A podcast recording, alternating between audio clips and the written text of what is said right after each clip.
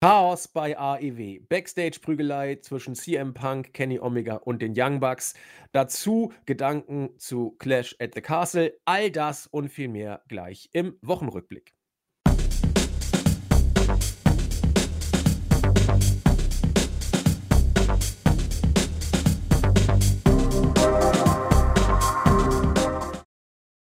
Einen wunderschönen guten Abend, liebe Wrestling-Infos, DE-Talk-Freunde und herzlich willkommen zu einer weiteren Ausgabe unseres Wochenrückblick-Formats hier bei wrestling-infos.de. Die Normalität hat uns wieder. Clash at the Castle, der Pay-Per-View auf europäischem Grund, ist Geschichte. Wir hatten ja das Watch-Along dazu, könnt ihr auch jetzt auf allen unseren gängigen Kanälen auch nochmal nachhören. Es waren ja, glaube ich, nur dreieinhalb Stunden, also viel Freude, wer es nochmal hören mag.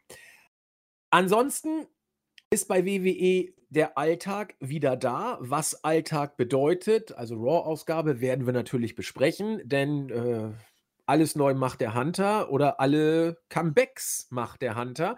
Wir haben mit Braun Strowman die Rückkehr eines weiteren großen Namens erlebt werden darüber natürlich auch sprechen.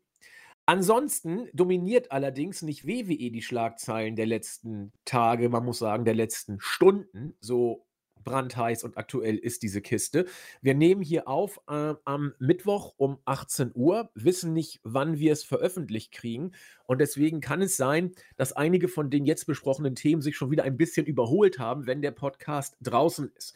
Deswegen alles gerade sehr, sehr heiß, sehr dynamisch die Lage. Wenn ich eins bei Corona gelernt habe, dass die Lage immer dynamisch ist. Und das gilt jetzt auch für die Situation bei AEW. Ja, man kann so ein bisschen sagen, die Liga äh, ist gerade dabei, ihre Unschuld in Anführungszeichen zu verlieren oder auch ja, diesen, wie soll ich sagen, Heiligenschein, äh, diesen Nimbus, der die Liga umgab, die schöne heile Welt, alles ist da gut. Die Gegenwelt zu WWE, alles, was bei WWE schlecht war, wurde dann von einigen, Gott bewahre, nicht von allen, ja, äh, bei AEW quasi glorifiziert und über die Maßen gut dargestellt. Und momentan sind wir offensichtlich in einer Phase, wo da auch ein paar Unstimmigkeiten hinter den Kulissen sehr deutlich äh, zutage treten. Was ist passiert? Darüber wollen wir gleich sprechen. Doch bevor ich das mache, heiße ich herzlich willkommen, hoffentlich halbwegs erholt vom Watchalong aus Wien, den Christian, unseren Chris. Ja, wunderschönen guten äh, Nachmittag, Abend, je nachdem, wann ihr den Podcast hört. Ähm, ja, ich bin erholt. Es hat äh, wieder sehr viel Spaß gemacht. Ich möchte mich an dieser Stelle auch wieder für, äh, an alle bedanken, die dabei waren. Ähm, die Community im Chat war wieder super genial. Ähm, und es hat sehr, sehr Spaß gemacht. Ähm, freue mich auch auf das nächste Mal und auch jetzt auf diese Folge, weil ich sehe da unseren äh, Ablauf vor mir in unserem kleinen Textfeld und da haben wir ja sehr interessante und spannende Dinge zu besprechen. Auf jeden Fall. Und äh, wo wir gerade das Watch-Along auf Twitch am Wickel hatten, wir werden ja auch künftig wieder irgendwelche Watch-Alongs machen oder Live-Podcasts oder Quiz-Specials oder was auch immer, wenn es eben Zeit gibt gibt und Anlässe entsprechend auch. Wir überlegen ja tatsächlich auch die 200. Folge unseres Wochenrückblicks äh, live zu machen. Und egal, wo es stattfindet, wir werden uns tierisch darauf freuen, falls es auf Twitch laufen sollte. Also Chris und ich sind bei diesem Medium immer so ein bisschen zurückhaltend. Äh, und eins möchte ich dazu aber noch sagen. Wir möchten nicht euer Geld. Wir möchten nicht, dass ihr da irgendwas kauft oder irgendwas donatet. Ich weiß auch nicht, wie Twitch funktioniert. Ja, also ich, ich weiß es wirklich nicht. Ich habe überhaupt keine Ahnung. Aber das ist nicht, was Chris und ich von unserem Podcast erwarten und äh, was wir von euch erwarten. Wir möchten einfach nur uns einmal die Woche zusammensetzen, Chris, und mal mehr, mal weniger kompetent über die ähm, Ergebnisse und Ereignisse der Woche sprechen und euch das dann zur Verfügung stellen. Wenn ihr Bock habt, hört ihr es euch an. Wenn nicht, dann nicht. Und so möchten wir es gerne haben. Wir haben so ein bisschen die Illusion, dass es das ist, äh, das klingt so blöd, was uns ausmacht, in Anführungszeichen, bitte nicht falsch verstehen, aber äh, es soll bitte nicht in Ansatz äh, in Ansätzen der Eindruck äh, erweckt werden, dass es uns da darum geht, irgendwie, dass ihr uns da was gebt oder Geld oder so. Im Gegenteil, ich weise es mit Deutlichkeit von mir. Das möchten Chris und ich nicht. Ich möchte nicht für ihn sprechen, er wird gleich auch noch was dazu sagen. Und deswegen, wenn wir auf Twitch sind, äh, dann hört es euch einfach an oder kommt nicht hin oder macht, was ihr wollt. Aber wenn ihr da seid, äh, dann freuen wir uns riesig und dabei bleibt es dann auch. Ja, behaltet eure Knete bei euch oder was auch immer. Wir schnacken miteinander, wir interagieren und das äh, ist es, was ich gerne auch für die Zukunft so möchte. Wollte ich einfach mal kurz sagen. Und bevor wir jetzt in Medias Res gehen, will ich natürlich auch äh, Chris nochmal dazu das Wort erteilen. Ist ja klar. Äh, ja, vielen Dank. Ähm, grundsätzlich habe ich da nicht viel hinzuzufügen. Ähm, uns beiden ist es irgendwie sehr wichtig, auch hin und wieder mit euch ähm, in eine Kommunikation zu kommen. Ähm, das versuchen wir über die Fragen und äh, erstmal vielen Dank. Da kommen wirklich äh, sehr, sehr coole Fragen. Ich glaube, wir haben euch heute eine sehr spannende Frage aus dem Board. Ähm, aber am besten funktioniert es natürlich über so ein äh, Watch-Along, weil ihr seid live mit uns dabei und könnt in den äh, Chat schreiben. Und ja, das ist auch mir persönlich sehr wichtig, weil wir haben ein bisschen herumprobiert dieses Mal, haben äh, Twitch genommen und ähm, es ist halt für mich auch wichtig, dass wir nicht äh, sagen, ja, okay, äh, wir wollen jetzt irgendwie eure Taschen abgreifen und dafür bekommt sie dann irgendwie äh, exklusiv mehr von äh, Andy und Chris. Ähm, es soll irgendwie Spaß machen, es soll freiwillig sein und es soll eigentlich das sein, was wir äh, lange auch ausstrahlen, nämlich ähm, einfach eine lässige Community, die mit uns über etwas spricht, das uns ja irgendwie verbindet. Ob das jetzt irgendwie Fan sein ist oder ob es einfach die ähm, dieses, diese Magie hinter Wrestling ist, worüber wir jetzt auch sprechen werden, so die Verwässerung zwischen Realität und, und, äh, und Nicht-Realität jetzt quasi. Ähm, es ist etwas, was es in keiner anderen Form so gibt und äh, mir persönlich macht es unglaublich Spaß, Woche zu, Woche zu Woche mit dir darüber zu sprechen und dann eure Meinungen dazu zu lesen oder zu hören. Also ähm, das ist so die, die große Sache dahinter und es macht so unglaublichen Spaß und deswegen freue ich mich auch auf weitere äh, Live-Podcasts und je nachdem, wenn ihr weiterhin Lust habt, äh, freue ich mich persönlich sehr auf euch. Das gilt für mich ganz genauso.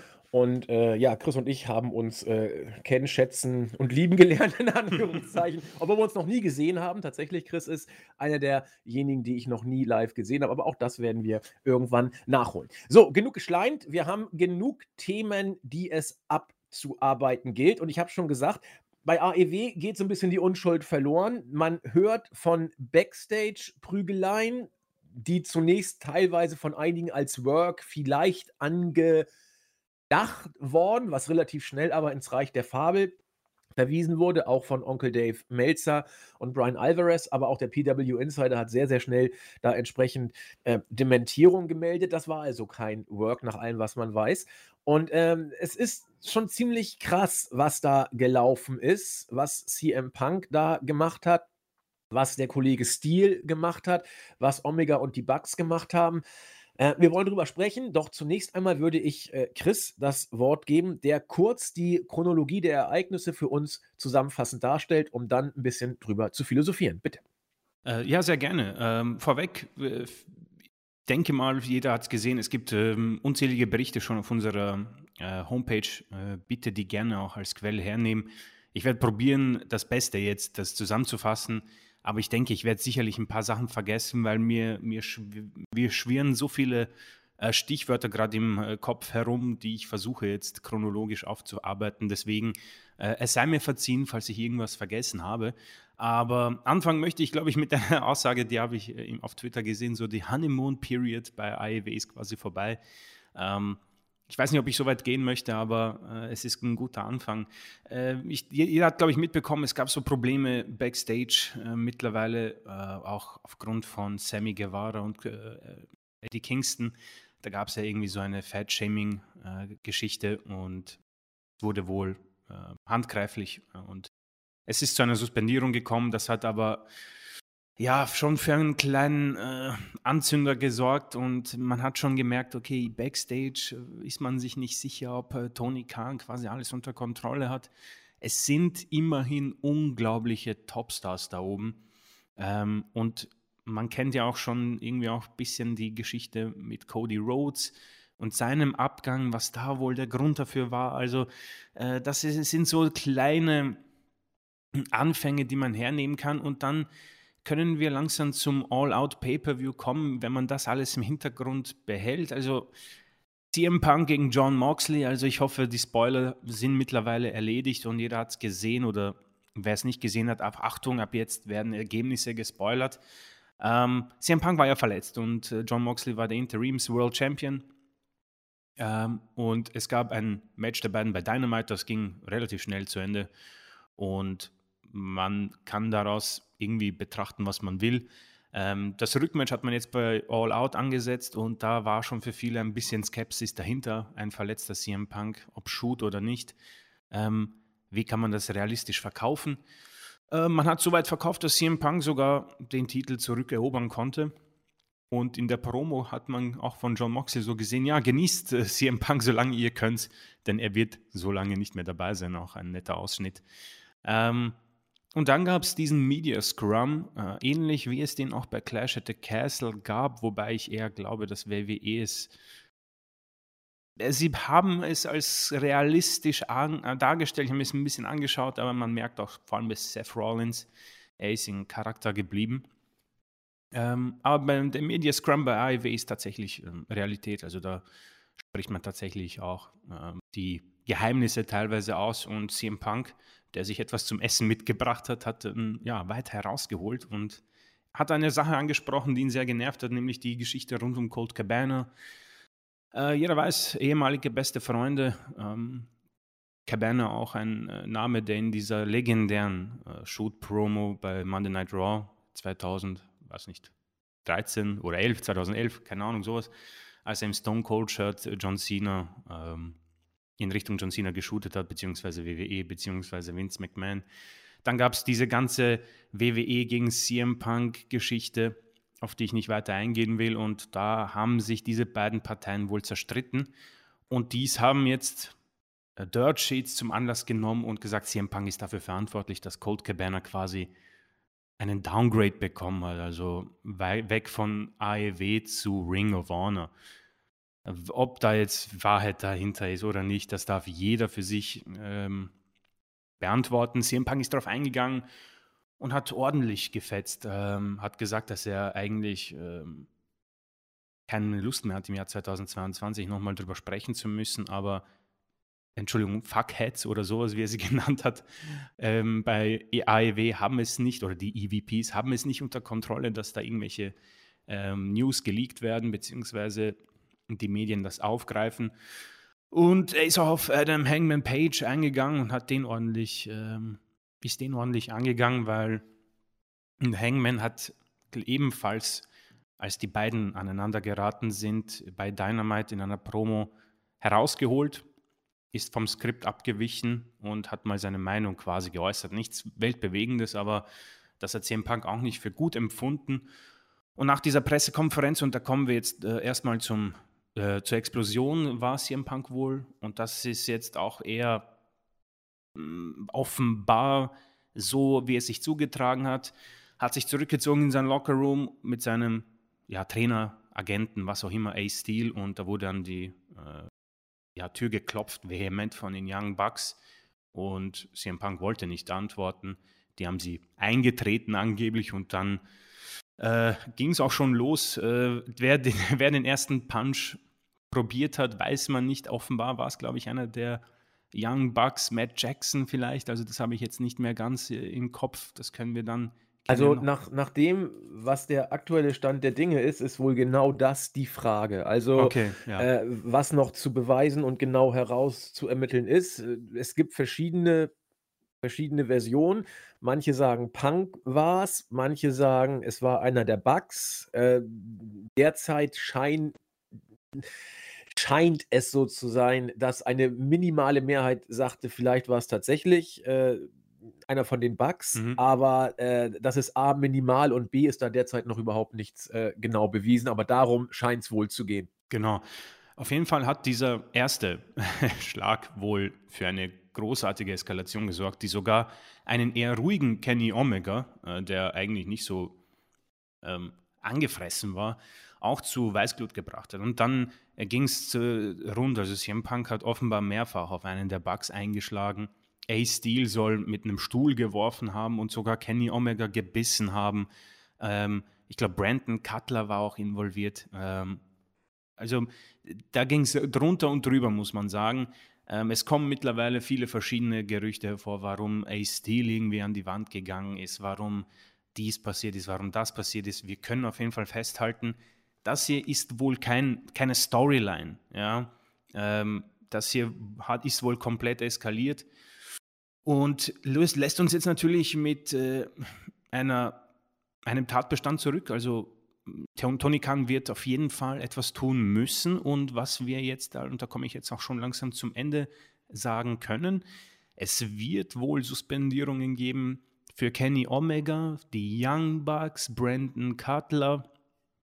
Ähm, und es soll wohl auch zur Entlassung von CM Punk kommen und Ace Steel, was natürlich ja, das ist das heftigste Erdbeben wohl bei AEW seit der Gründung. Ich, ich denke mal, sie hatten ähm, in dieser Zeit jetzt so Kleinigkeiten, denke ich mal. Aber das ist ein großes Erdbeben und lässt uns natürlich jetzt mit der Frage zurück, ähm, was heißt das für AEW? Was heißt das auch indirekt für WWE?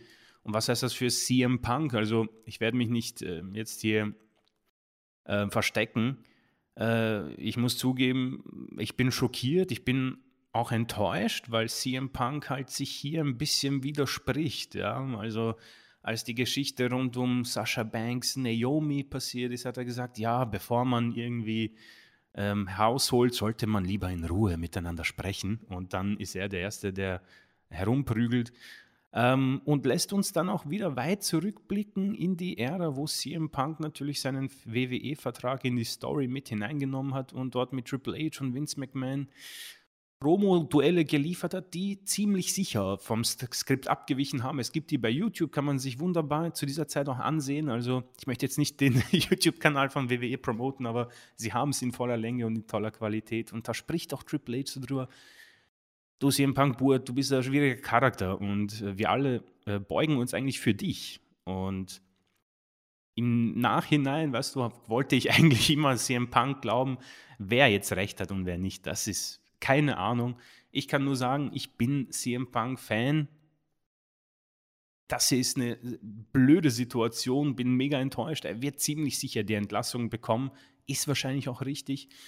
Aber dieses Erdbeben ist krass und ähm, ja, das ist wohl so ziemlich mal eine kleine Zusammenfassung. Bitte lest euch das gerne bei uns durch oder sonst wo, um euch genauer noch zu informieren. Ich habe sicherlich Sachen ausgelassen. Unsere Kollegen werden das sich auch noch genauer aufgreifen, weil ohne jetzt den Hass von AFW-Fans auf mich zu ziehen, ähm, ich shoote nicht gegen die Company äh, und sage jetzt, Tony Khan ist ein Verlierer und hat keine Ahnung, was er tut. Ich habe keine Ahnung, was los ist. Ja? Ich weiß nur, dass äh, ein, ja, ein Mann, der die, der größte Star und der größte Free Agent wohl war, den sich AEW holen konnte, jetzt wohl ziemlich sicher, ja, zum letzten Mal vor im Ring stand, bei AEW zumindest und wahrscheinlich auch ähm, im Wrestling-Business, weil ob sich Triple H, der ja jetzt die Fäden zieht, ihn antut, das ist eine Frage, die können wir uns definitiv auch stellen oder in den nächsten Wochen, aber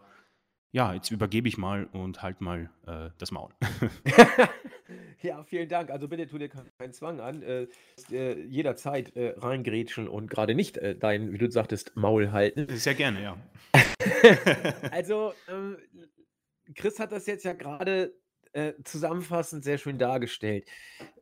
Bis jetzt oder ich, ich sag's mal so, mein erster Gedanke bei dieser Geschichte ist der, der ich, den ich sehr, sehr oft habe, wenn ich solche Stories äh, im Wrestling höre, ähm, es verbietet sich eigentlich jede Parteinahme. Das ist, äh, zumindest für mich, das ist so lächerlich, was äh, da passiert. Zumindest wenn man eine Company ist, äh, haben wir auch gerade gehört, Tony Kahn, 100 äh, Millionen soll er da äh, im letzten Jahr äh, eingenommen haben mit mit AEW, was dann nachher nach Ausgaben und so weiter übrig bleibt, das ist eine ganz andere Geschichte, aber das, das ist ein Million-Dollar-Unternehmen.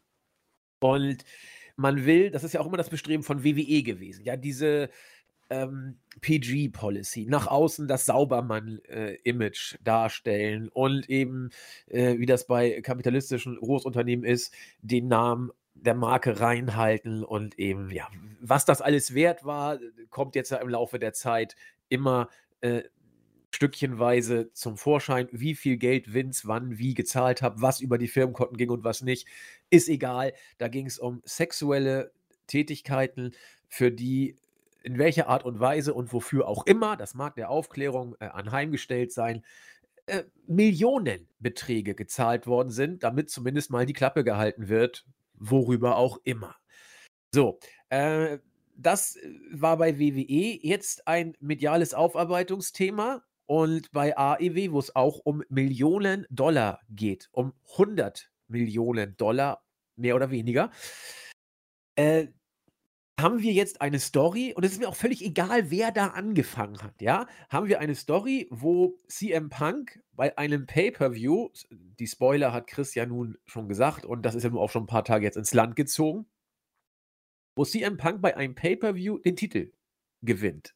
Nach einer Storyline, über die viele AEW-Fans sag mal gelinde gesagt, etwas irritiert waren und äh, das nicht so genau verstanden haben, was da vorher bei der Weekly passierte. CM Punk verletzt, nicht verletzt, zählt oder zählt nicht irgendwelche Verletzungen, äh, geht dann beim Pay-Per-View über eine lange Distanz und holt sich den Titel zurück. So, nachdem der Titelträger in der Pressekonferenz etwas gemacht hat, was für mich, seien wir doch mal ehrlich, bei CM Punk jederzeit passieren kann. CM Punk gilt als eine kleine launische Diva und das muss man doch einfach wissen. So, ich habe auch damals gesagt, es gibt so Leute, mit denen ich nie ein Bier trinken würde. Punk ist einer, so cool ich ihn finde. Äh, Brock Lesnar, das sind so Leute, die die, die, die haben großes Ego, die machen ihr Ding, dafür gibt es auch Props, das muss auch alles so sein. Äh, aber wie man menschlich zu denen steht, das muss jeder für sich selber entscheiden. Und ich würde sagen, Punk na, ist so eine Sache. Wenn er, wenn er gut drauf ist, ist er super nett. Äh, frag mal unseren Marco, der ihn ja interviewen durfte. Äh, Punk war ein Prinz Charming in diesem Interview. Er war so goldig und so großartig. Hat Marco auch, äh, sag ich mal, äh, unterstützt, hat gemerkt, dass, dass Marco da ein bisschen nervös ist. Punk war super. Das, das kann der auch, so ist der auch. Aber wir wissen auch, dass Punk mit seinem Ego und seinen äh, Starallüren und seiner äh, individuellen Art und Weise auch mal querschießen kann. Und wenn Punk irgendwas nicht passt, dann ist Punk der Letzte, der dann seine Klappe hält. Der sagt das dann auch. So, das muss man einfach wissen. Punk macht also das, was Punk macht. Er shootet bei der Pressekonferenz. Chris, wenn ich irgendwie Mist erzähle, bitte jederzeit reingerätschen. Mhm, alles gut soweit. Hast du ja soweit auch äh, dargestellt. So, dann geht Punk in seine Kabine und sagt, ich möchte jetzt meine Ruhe. Wie das Steven ebenso machen. So, und dann wird wieder klar, in was für ein Business wir hier sind, nämlich im Wrestling-Business. Das sind alles Leute, die richtig gut Geld verdienen. Ich bin mir sicher, dass die Bugs mittlerweile auch Millionäre sind. Also da gehe ich jetzt mal einfach von aus. Die werden schon ganz gut verdienen bei AEW. Und dann kommen diese Bugs, die sich durch äh, diese Äußerung vom Punk verständlicherweise äh, ein bisschen auf den Schlips getreten gefühlt haben und not amused waren und treten wie die Berserker offenbar, das gilt es noch zu äh, beweisen und klarzustellen, was da genau lief, aber hämmern und treten mal mehr, mal weniger intensiv, je nachdem, wen man fragt, gegen Punks Garderobentür. Und dann kommt es zu Szenen, die eine Mischung zwischen Kindergarten und drei Promille Street Fight äh, sind.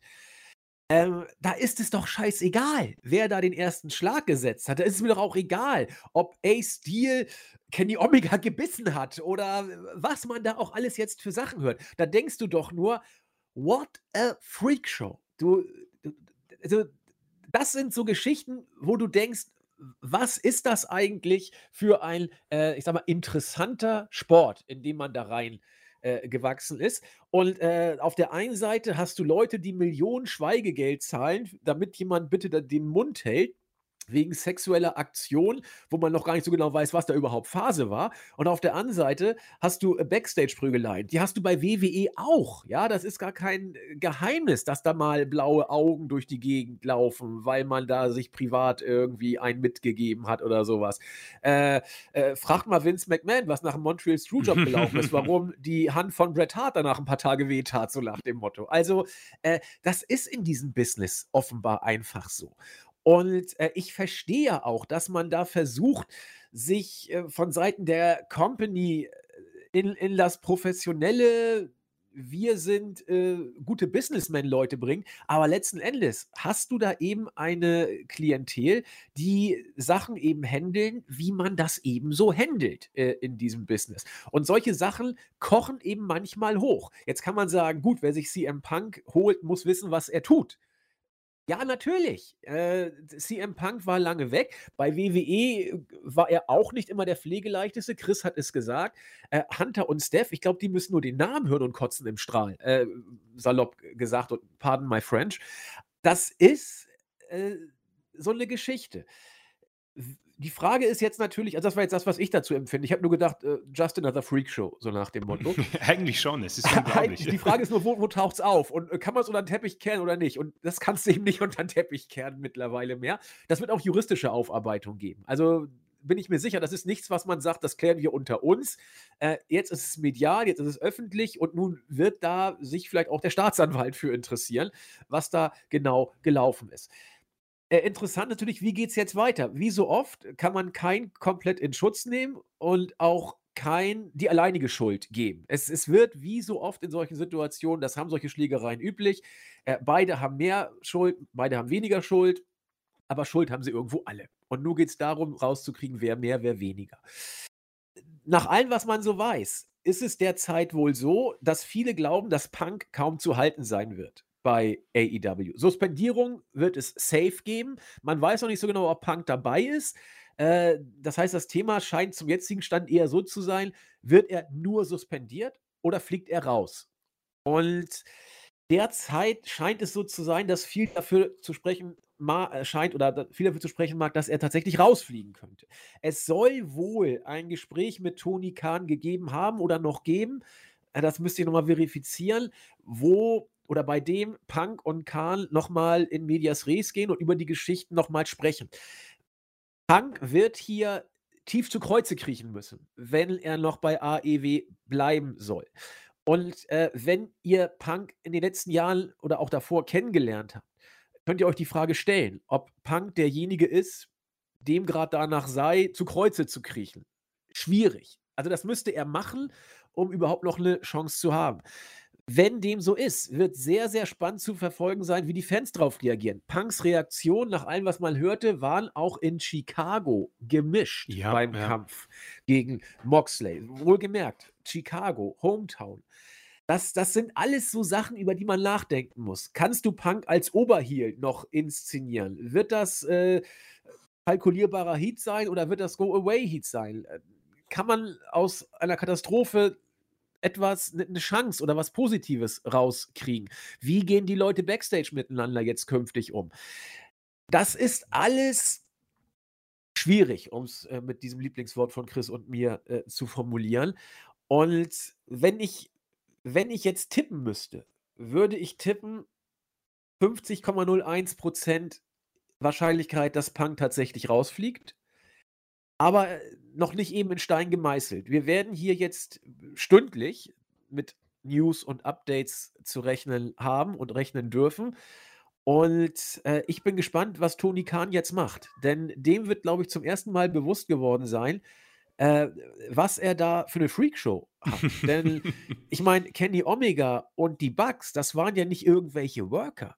Das sind Leute, aus äh, dem, ja, ich will mal sagen, Quasi-Management, Vice Presidents sind das, glaube ich. Ähm, wie Cody ja auch einer war, bis er ging. Cody war damit überhaupt nicht cool, dass er diesen Posten hatte, hat er zumindest immer auch erzählt. Äh, aber das sind eben Leute, bei denen man auch ein bisschen anders hinguckt, sozusagen. Jetzt sagen andere, ja, Punk äh, manipuliert da alle und sorgt dafür, dass alles äh, zu seinen Gunsten läuft. Da sieht man aber auch unabhängig von jeder Parteinahme, was da offenbar äh, unter der Oberfläche alles schwelt und jetzt sich da Bahn gebrochen hat und äh, rauskommt. Äh, und irgendwie sieht so ein bisschen aus wie der dumme Tony Kahn, der jetzt irgendwie das Heft des Handelns wieder in die Hand kriegen muss. Und äh, eigentlich kriegst du sowas nur hin, wenn da Köpfe rollen. Und wenn man diese ganze Gemengelage sieht, glaube ich, dass tatsächlich äh, Punk derjenige ist, der dann wohl am unsichersten auf seinem Stuhl sitzt und vielleicht tatsächlich dann geht. wenn es so ist, ist es so. Aber für mich ist es, wie gesagt, just another Freak Show, die wir hier gehabt haben. Und äh, ja, wie das weiterverfolgt wird und vor allem von den Fans wahrgenommen wird, wird sehr, sehr interessant zu, äh, abzuwarten sein. Äh, ich glaube, der Einzige, der sich hier totlacht, müsste Hunter sein. Für den läuft doch alles blendend gerade, Chris. Oder Raw wieder 2,1 Millionen. Das ist für heutige Verhältnisse echt nicht schlecht. Ist ziemlich stark. Und äh, Punk, sein, sag ich mal, Spezi, den er sowieso gefressen hat, äh, macht bei AEW das, was Hunter bestimmt äh, since day one gehofft hat. Äh, er sorgt für Stress. Also im Moment Hunter der große Gewinner, Chris? ja, ich glaube, für WWE generell ist das natürlich ähm, Gold wert. Ich meine, ich bin, ich bin froh, dass du es auch wieder angesprochen hast, aber man merkt schon, wie die Vince McMahon News immer weiter ähm, immer weniger quasi in den äh, Medien vertreten ist. Ich meine, es ist die Schnelllebigkeit, die in jede News wahrscheinlich sehr schnell ähm, aussterben lassen lässt, aber für WWE und Stock Market, äh, wer auch immer Aktien an WWE hält, das ist natürlich großartig. Ja. Ähm, wo, was ich natürlich Triple H lassen muss, ich meine, wir werden später noch auf die Raw Ausgabe eingehen. Ähm, er bleibt sich im Moment äh, seiner Linie treu. Ähm, hin und wieder eine Rückkehr, hin und wieder ein gutes Wrestling und einfach mal schauen, dass kein, kein Schmutz ähm, an dieses WWE-Logo kommt und ja, dass CM Punk der ist, der dann irgendwie die größte Konkurrenz seit, ja, seit Ewigkeiten gefühlt ähm, etwas, ja, in Mitleidenschaft zieht. Ähm, ich sage jetzt nicht, dass es irgendwie ähm, dafür sorgt, dass AEW äh, untergeht oder dass Tony Khan irgendwie keine Ahnung hat von dem, was er macht. Definitiv nicht. Es ist, glaube ich, sogar einfach das, was jede Company durchmachen muss. Ähm, ein Skandal in Anführungszeichen. Ähm, WW hatte davon ein paar, um es jetzt mal glimpflich auszudrücken. Ja, wenige. ein paar wenige in ihrer Geschichte. Äh, du hast angesprochen, was da für, was da für Emotionen und was. Ich meine, Wrestling ist halt. Deswegen war ich auch, muss ich sagen, als ich meinen ähm, ähm, als ich meine Phase durchgemacht habe, von der, wie meinst du, das ist geskriptet? Als ich da meine Phase durchgemacht habe, habe ich mir auch gedacht, als ob sich einer freiwillig hinlegt. Ja? Und das ist das Business irgendwie. Und das, das, wenn ich mir vorstelle, was für ein Ego ich schon habe, ja, als, als äh, Halbbalkanese, das ist hart, wenn du dann irgendwie manche Sachen nicht gut empfindest und dann äh, ist das vertraglich aber äh, Pflicht und äh, dann sind dann noch weitere Egomanen und dann äh, klopfst du dich und dann ist vielleicht ein äh, kleiner Shoot, Faustschlag dabei und dann kannst du, also dass eigentlich nicht mehr aus dem Ruder läuft bei Wrestling, ist ja unglaublich, finde ich. Ja? Ähm, deswegen, wie du es gut besprochen, äh, beschrieben hast, Freakshow, äh, die jede Company durchmachen kann und das wird ähm, auch Tony Khan ein, äh, eine, nicht eine Lehre sein, das klingt so furchtbar, es wird ihm ähm, helfen, in Zukunft die Entscheidungen anders zu treffen, eventuell, ja. Ähm, vielleicht hat er dann von Haus aus Moxley den Gürtel gegeben, ja. Aber man, hey, wie sieht auch schon, was Khan auch von Punk hält? Also, ich glaube, er ist der Erste, nee, nach Moxley, ja, der Erste, der quasi die zweite Regentschaft bekommt.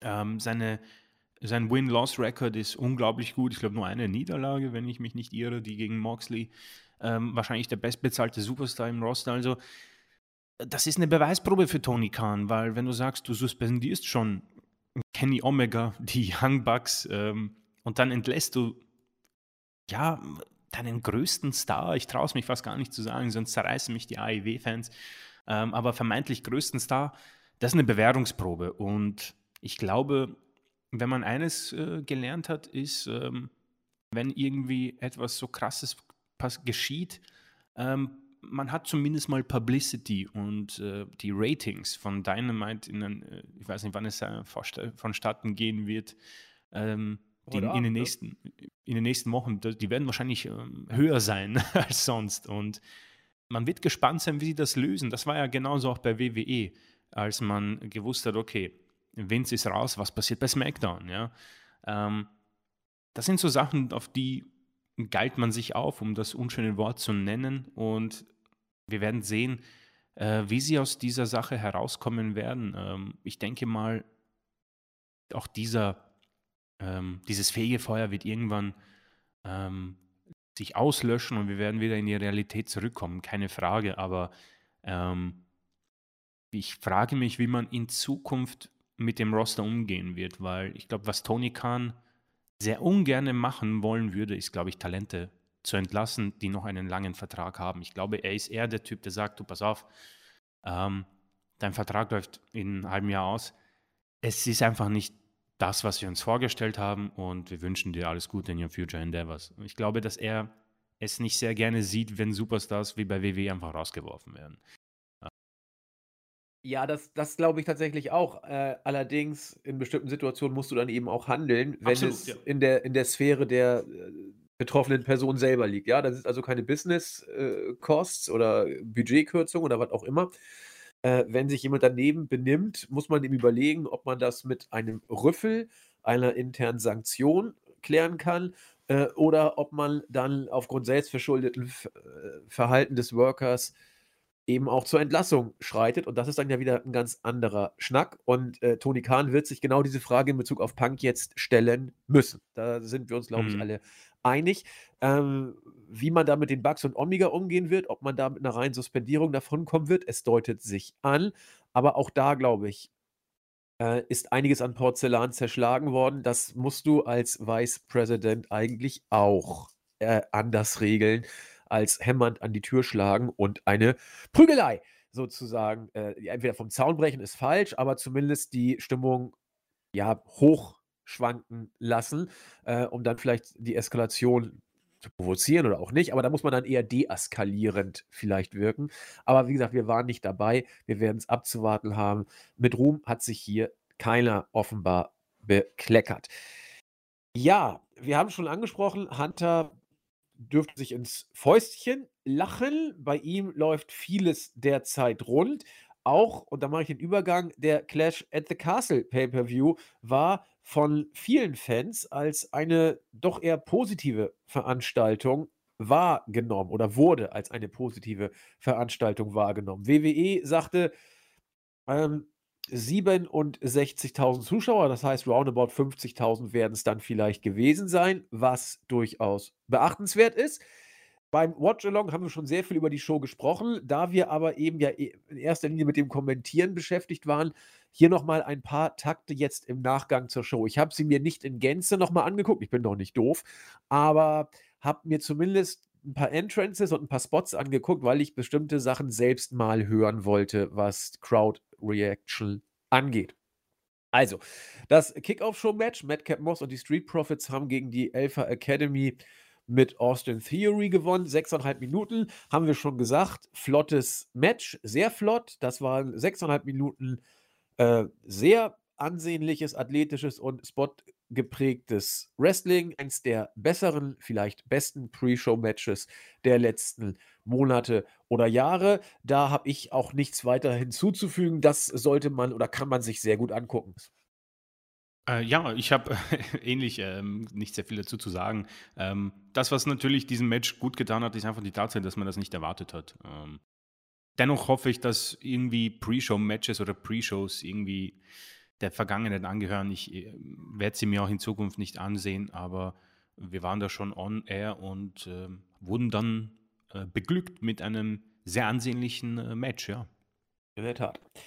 Ähm, wo man wohl ein paar Takte noch zu sagen könnte, wäre das erste Match des Abends, das Six-Woman Tag Team Match zwischen äh, Damage Control, Bailey, Dakota Kai und Io Sky gegen Alexa Bliss, Asuka und Bianca Belair. Das hat uns im Watch Along ziemlich gut gefallen.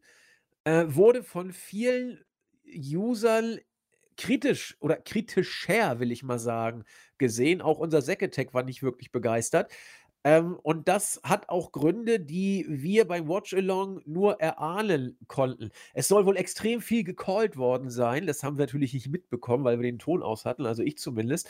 Und eine Sache habe ich auch mitbekommen, die Abstimmung war nicht immer da. Also ich weiß, ich glaube, da war äh, Bianca Belair auf dem Seil und sie wollte springen und keiner war da, auf den sie springen konnte, weil da die Abstimmung Mhm. nicht so richtig war. Ich glaube, Io Sky ist dann noch schnell in Position gerobbt, damit das irgendwie noch aussah oder Dakota Kai, ich weiß es nicht mehr.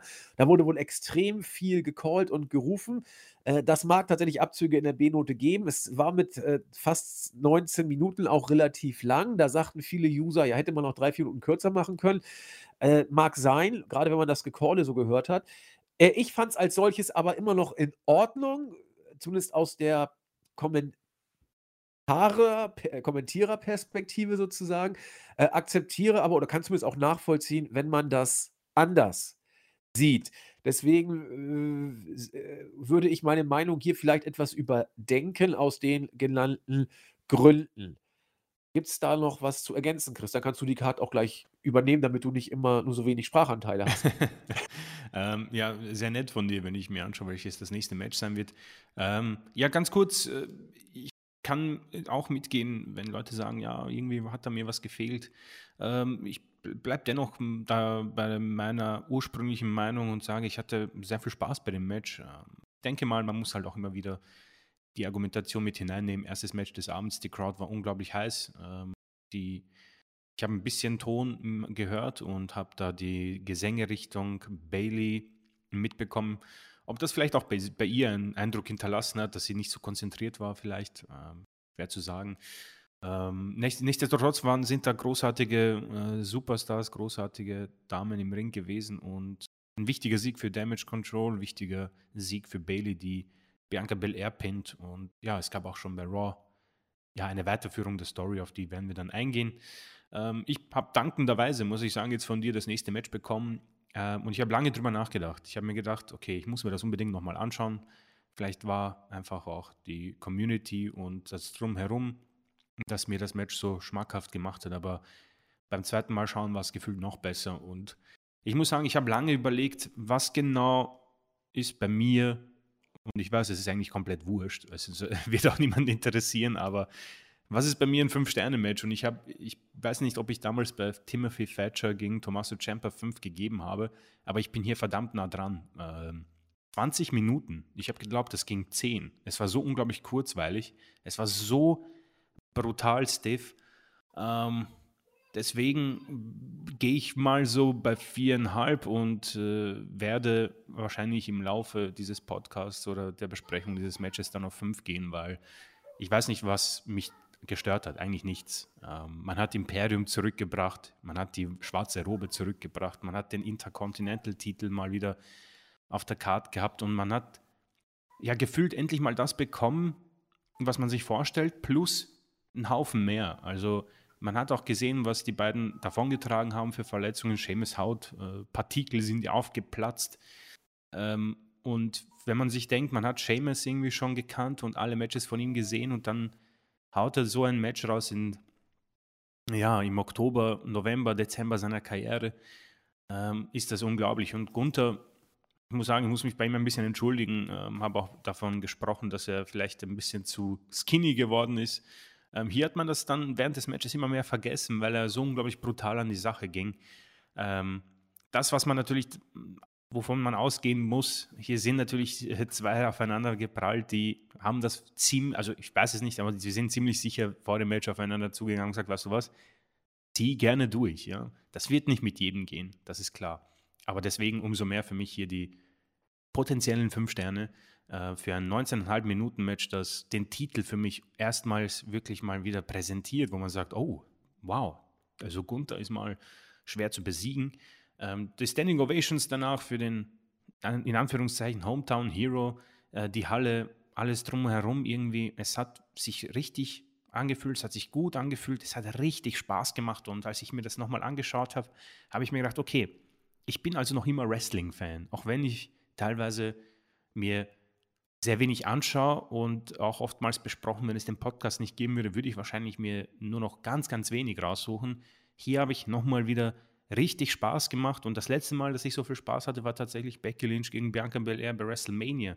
Diese zwei Matches stoßen so hervor und sind für mich so unglaublich, aber das hier ist für mich Match of the Year soweit und ziemlich sicher äh, fünf Sterne. Boah, da hat Chris aber ein rausgehauen. äh, gehaut, gehauen? Er hat einen rausgehauen. Rausgehauen, ja. Ähm, ich ich bin nicht ganz bei 5 Sternen, aber 4,5 safe. Die gibt's Minimum und der Rest ist ja eh immer Geschmacksfrage auch. Aber es war schon großartig. 4,5, vielleicht 4 3/4, da in dem Bereich, äh, bin ich. Für 5 fehlt mir irgendwie noch ein bisschen was, wenn ich auch nicht genau sagen kann, was. Hm, sehr, sehr sehr, sehr starkes Match. Ich habe da auch nicht viel Neues hinzuzufügen. Sehr geil finde ich eben auch, dass äh, Fabian Eichner jetzt wieder da ist oder äh, Giovanni Vinci, nennt ihn wie ihr wollt. Ähm, ihr könnt ihn auch Adrian Sevier nennen, wenn euch das besser fällt, äh, als alte NEW-Fans. Äh, freut mich für ihn persönlich einfach, dass er wieder bei, bei Imperium ist. Auch die, die Ansage von TV Kaiser fand ich richtig gut. Also, das, das ist, das, das passt alles. Für mich auch ganz klar Match of the Night. So far wohl auch äh, WWE Match of the Year, wobei ich da aber noch einmal äh, noch mal in mich gehen muss und die Kandidaten mir einverleiben muss. Ja, hätte man auch nicht gedacht, dass Seamus noch mal äh, in die Match of the Year Kandidatreihe ja. kommen würde. Unglaublich, ja. Äh, aber er braucht da eben Gegner. Und äh, by the way, ich erzähle kein Geheimnis, mit Braun Strowman wäre es nicht möglich gewesen und äh, auch mit Brock Lesnar wäre das bei nein, Seamus schwer nein. möglich gewesen. Was noch mal ein Blick wert ist, wäre äh, Lesnar gegen Gunther. Da oh. würde ich zahlen, um das äh, zu sehen. Und deswegen, ja, Props gehen raus an alle Beteiligten, wirklich an alle, natürlich in erster Linie an die Kämpfer selbst. Äh, auch an die Matchstory. Wir haben es gesagt, es war wichtig, dass die Handlanger in Anführungszeichen äh, sich äh, prügeln und dann äh, Backstage prügeln. Das war so wichtig für das Match, denn es wurde nicht zerstückelt und eigentlich hätte man davon ausgehen müssen, dass es zerstückelt wird. Also, wir waren wunschlos glücklich und da hat sich auch im Nachgang nichts geändert. Eher kurz halten würde ich Liv Morgan gegen Shayna Baszler. Äh, Resümee war damals wie heute besser als erwartet, aber trotzdem nicht gut. Die Matchstory war für mich ein bisschen auf den Kopf gestellt. Ich habe das auch beim Watch Along gesagt. Äh, Liv Morgan workte hier wie der Underdog, Shayna Baszler als Favorit und auch Champion. Deswegen hätte die Matchstory Sinn gemacht, wenn Shayna Baszler auch Champion wäre. Vielleicht will man aber auch so den Liv Morgan-Charakter weiter inszenieren. Gleichwohl hängt die Geschichte mehr oder weniger immer noch in der Luft. Vielleicht hätte ein Titelwechsel hier ganz gut getan. Dafür war Shayna Baszler aber auch zu sehr out of nowhere wieder mhm. zum Titelmatch gekommen. Äh, es, es bleibt dabei, es, es hakt etwas, es äh, kränkelt so vor sich hin. Äh, und damit würde ich an Chris übergeben und auch gleich mit dem nächsten Match natürlich. Äh, gerne, ja. Tag Team Match ähm, Edge und Rey Mysterio mit Dominic Mysterio gegen The Judgment Day. Damien Priest und Finn Balor mit Rhea Ripley. Äh, ja, ich glaube, für alle, die den Watch-Along gehört haben, da werde ich mich jetzt wiederholen.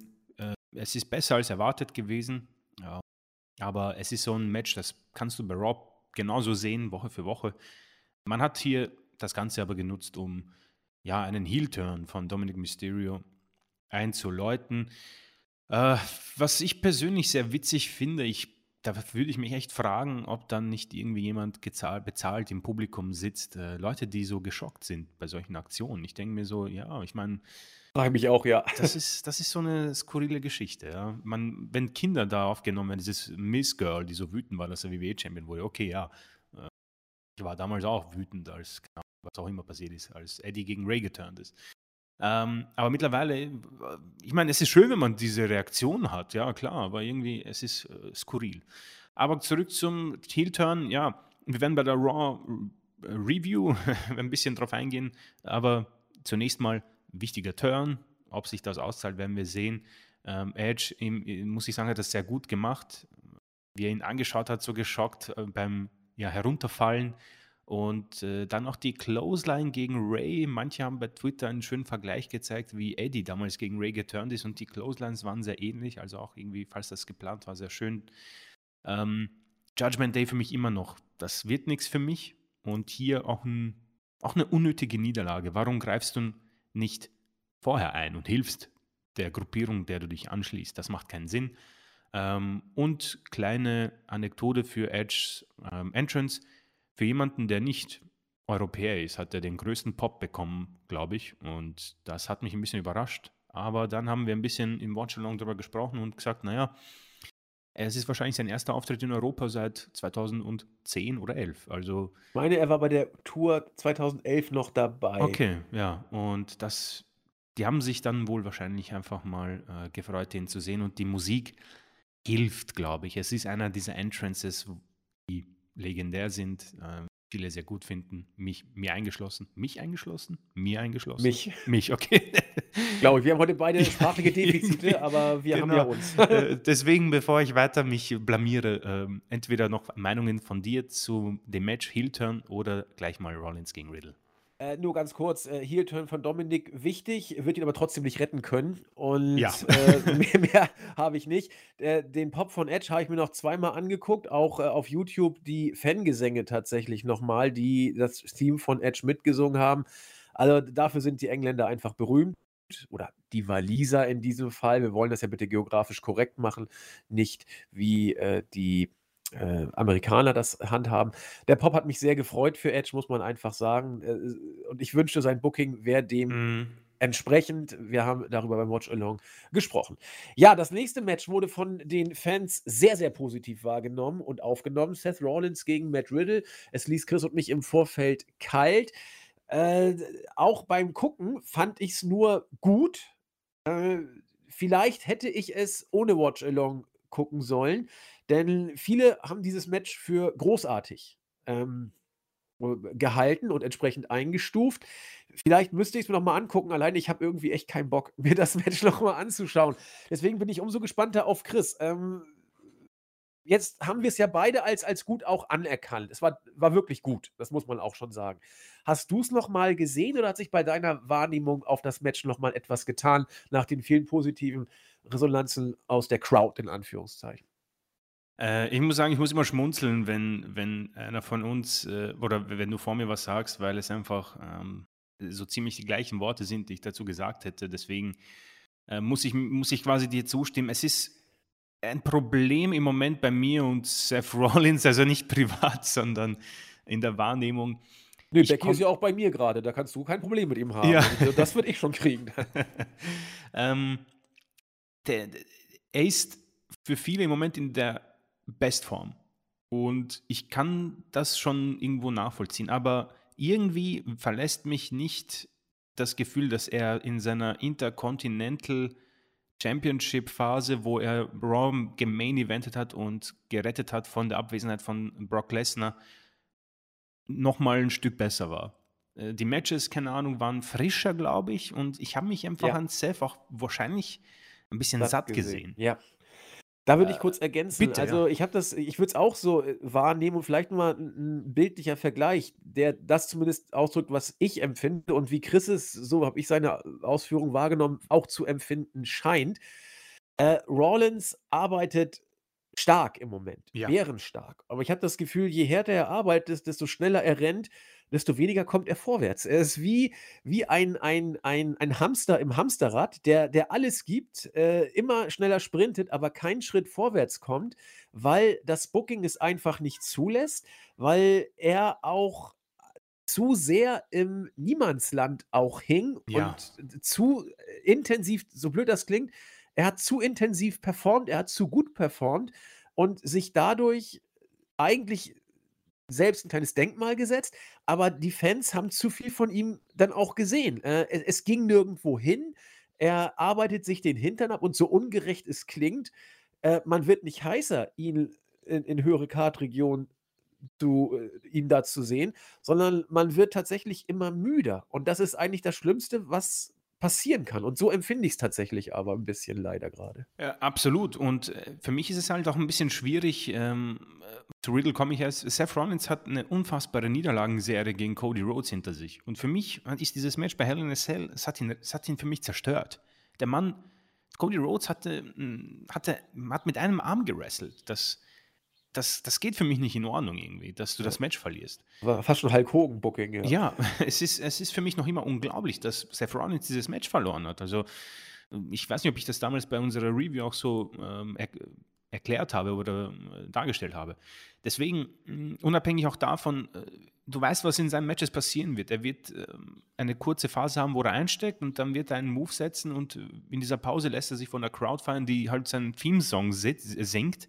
Das war bei den ersten beiden Malen cool. Mittlerweile ist es halt so, ja, mach mal weiter bitte.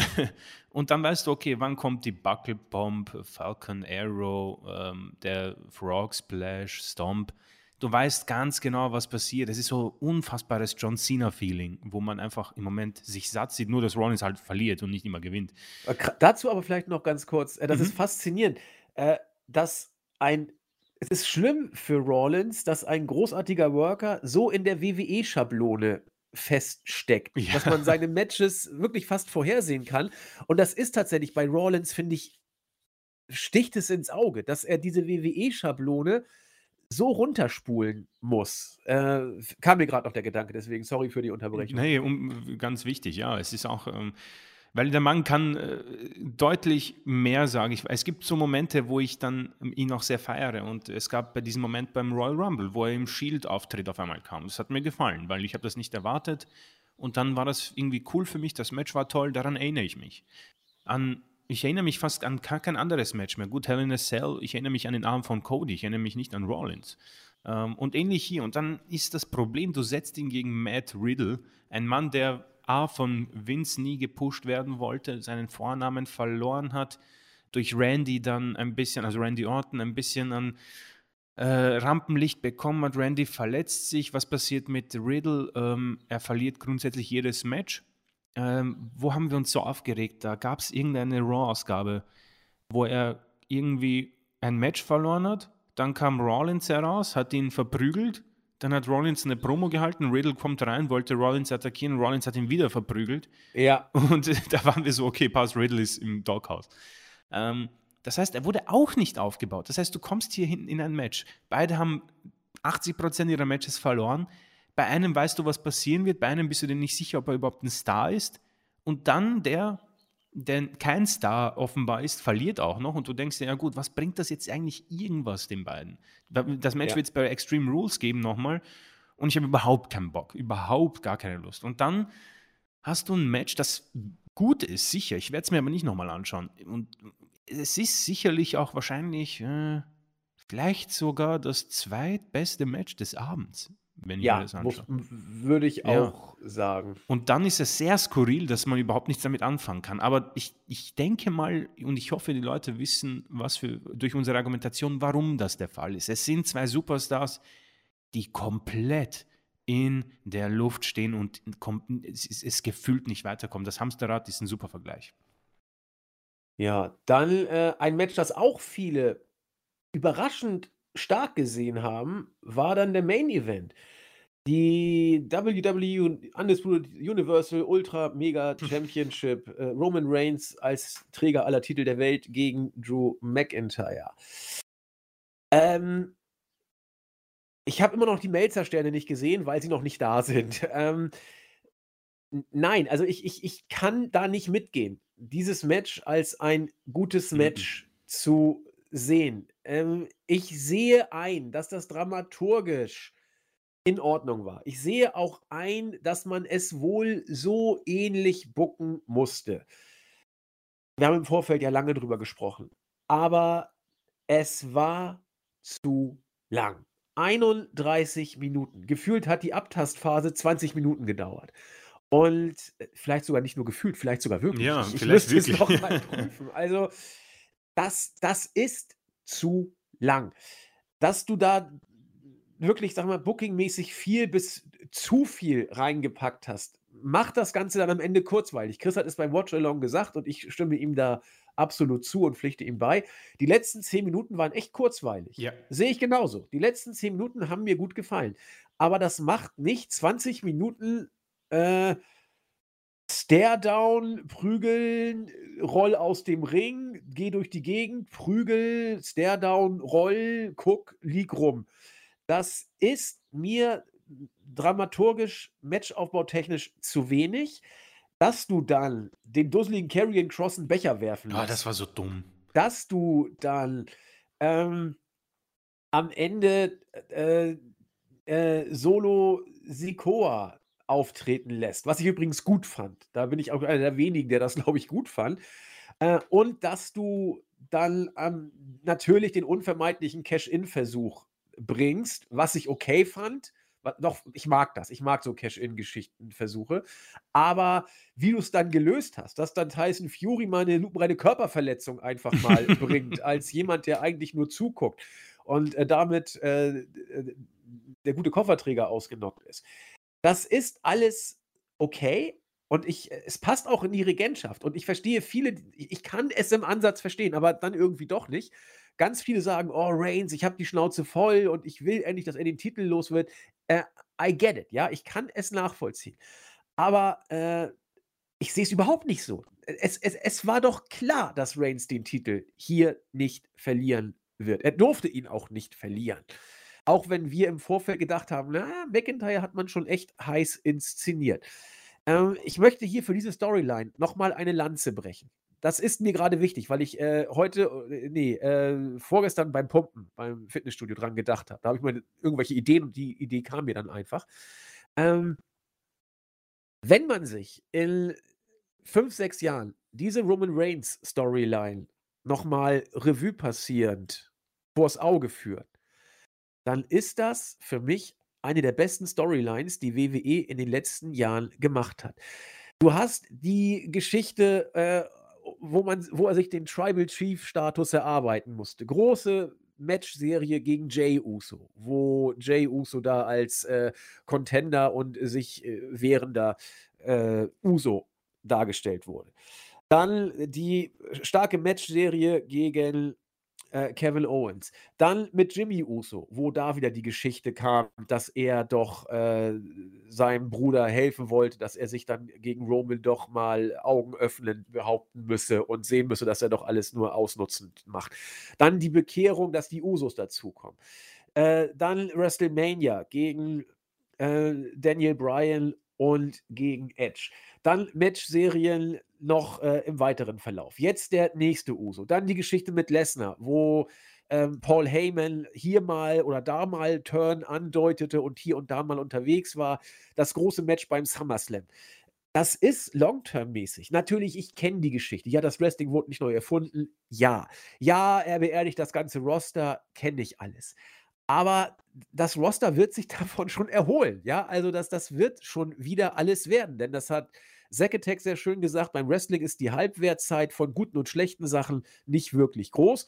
Äh, schlechte Sachen vergisst man schnell und gute werden so oft in die Erinnerung eingeprügelt, dass man sie nicht vergisst. Gerade WWE beherrscht das richtig, richtig gut. Und deswegen fand ich das hier insofern interessant, als dass jetzt der nächste Uso in die Tribal Chief Storyline eingebaut wird. Und am Ende wird das alles kulminieren in einem Riesenmatch, in dem Roman den Titel verliert. Wo leider Gottes gegen Cody Rhodes, wenn Dwayne Johnson gerade mal keine Zeit hat. Aber egal, wie du es auflöst, diese zwei Jahre fand ich über weite Strecken kurzweilig. Und jetzt ist leider aus der Matchanalyse eines für mich nur leicht überdurchschnittlichen Matches, mehr war es für mich beim besten Willen nicht, äh, ein, ein Brechen der Lanze für die Roman Reigns Storyline geworden, bei der ich bestimmt relativ alleine oder nicht in der Überzahl oder in der Mehrheit dastehe. Was mir aber wichtig war, das nochmal zu sagen. Diese Storyline, klar, sie fordert ihren Preis, aber sie ist echt nicht schlecht. Ich bleibe da einfach bei. So, äh, sorry, Chris, ich habe viel gelabert, äh, übergebe an dich. Nee, kein Problem. Ähm, um ehrlich zu sein, die, diese Story ist tatsächlich über weite Strecken sehr konsequent. Ähm, und ich werde dir ein bisschen nachplappern. Ich verstehe definitiv die Seite, die sagt, okay, es reicht jetzt mal. Ähm, aber ich bin generell ein bisschen ein Fan davon, Gürtel mal länger bei Titelträgern zu halten, weil man es, einen Effekt hat man immer so wie die Streak. Absolut. Ähm, du, du bist gespannt, okay, wer, wer bricht das jetzt? Wer und es ist irgendwie logisch erklärt, der, der das schafft, ist natürlich dann der nächste große Star, ja. Ähm, und Roman Reigns, also wenn ich mir vorstelle, wie sehr, wie schwierig das war, vor allem in seiner Babyface-Zeit nach dem Shield, die war für mich unglaublich schwer. Das war richtig schwer. Ähm, ist das jetzt tatsächlich ähm, für mich in Ordnung? Ich habe absolut kein Problem. Ich mag auch seine Entrance irgendwie. Ich mag, wie er sich gibt. Ich mag sein äh, grau, grauen, grau-schwarzen Bart. ähm, und ich mag auch jetzt, äh, dass Solo Sikoa, glaube ich, heißt er, dazugekommen ist, ähm, um das Ganze ein bisschen wieder frisch zu machen, in Anführungszeichen. Klar, ähm, wie lange kann man das noch bringen? Meinetwegen mach es noch bis zum nächsten Jahr. Also äh, im Moment kommt man, glaube ich, ganz gut zurecht, auch bei Raw, äh, ohne Main Champion. Ähm, zum Match selbst kann ich auch nicht viel Neues dazu, zu, dazu sagen. Für mich viel zu lang. Ähm, vor allem auch sehr vorhersehbar. Und ich bin, glaube ich, unfassbar unfair gegenüber den Beteiligten, weil man hat bei Drew McIntyre hier wirklich, ich, ich spreche von diesem Maximum, was bei ihm äh, möglich ist, echt alles herausgeholt. Also der Mann ist in der Form seines Lebens. Man hat, ich weiß nicht, ob man mit Dirt Sheets gearbeitet hat, die dann so gesagt haben, ja, man überlegt bei WWE die Gürtel von Reigns zu nehmen, weil dies, das, bipapo. Ähm, bei Entrance habe ich gewusst, dass er den Titel nicht gewinnt. Irgendwie habe ich es gewusst.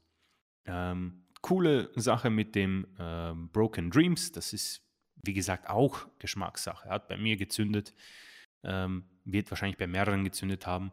Und dann war es für mich halt auch schon vorbei, diese Abtastphase. Und auch das haben wir gesagt, es ist wohl auch nicht anders möglich, aber irgendwo hätte ich mir dann doch gewünscht, dass sie es vielleicht anders machen. Ähm, aber gut, das Match ist so, start, so stattgefunden und ähm, ich muss sagen, wir hatten Glück, dass es im Watchalong war, weil dadurch ist die Zeit vergangen und ähm, weil, wenn ich es live geschaut hätte, boah, Alter, ich hätte 20 Minuten am Handy verbracht, muss ich zugeben. Und dann die letzten 10 Minuten ähm, verfolgt und die waren auch cool, hat Spaß gemacht. Ähm, bin absolut gar kein Fan. Das ist für mich ein, sind für mich fast zwei Punkte Abzug für den gesamten Pay-Per-View, das, was danach kam. Also, das ist auch Geschmackssache. Ich mag es überhaupt nicht, weil Drew McIntyre ähm, es ist das größte Match der Geschichte seiner Karriere. Und dann kommt Fury und sagt, naja, mh, hm, du hast zwar verloren, aber lass uns singen. Ich so, Bro, Alter, ich bin, ich habe ein 31-Minuten-Match hinter mir. Ähm, ich habe verloren. Aber er hat gelächelt wie ein Honig. So, weißt du was, Tyson Fury? Singen wir. Singen wir einfach. nee, das, da bin ich dann persönlich heraus. Darf jeder für sich entscheiden. Äh, die Crowd hat es wohl gefressen ich bin halt jemand, bei dem sowas überhaupt nicht funkt. Also ich bin auch so, diesen, wenn ich Nationalmannschaften schaue und es kommt die na, Nationalen, bin ich so, Leute, das ist 2022. Ähm, die Hälfte dieser Leute bei dieser Nationalmannschaft sind nicht mal in dem Land geboren oder so. Das ist äh, eine absolute Frechheit, finde ich. Aber gut, ähm, das ist eine andere Geschichte. Deswegen, ähm, die Crowd so zu pleasen, gefällt mir nur, wenn es Mick Foley macht. mit Hallo, wir sind heute hier in. Und das finde ich irgendwie witzig, aber sonst ist alles irgendwie blöd. Und das war bei, bei Elias fand ich es noch gut. Als Elias, ja. das stimmt, das, das, das geht auch noch klar. Aber das hier ist einfach ein bisschen auch äh, ein Business-Killer. Auch wenn ich jetzt nicht der bin, der sagt, oh, bei Twitter sind die alle nicht in Character. Nee, das meine ich nicht. Aber es ist halt, lass den Pay-Per-View zu Ende gehen, ähnlich wie sie das mit Seamus gemacht haben er rappelt sich auf langsam und es gibt Standing Ovation. Er winkt und sagt, ja, sorry Leute, und dann geht er. Und dann zeigst du das Video-Package und wir gehen nach Hause. Weil ich war schon fertig einfach mit dem Pay-Per-View und dann nochmal fünf Minuten Gesänge von einem Boxer, der zugegeben Körperverletzung bei Austin Fury verursacht hat und einem Mann, der eh schon einen schwierigen Punkt bei mir hat zumindest. Ähm, das war dann ein sehr antiklimatisches Ende.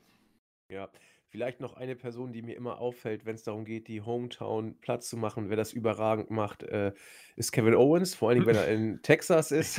ist ich meine, why don't you just go over to Mexico? I mean, it's just, it's right there.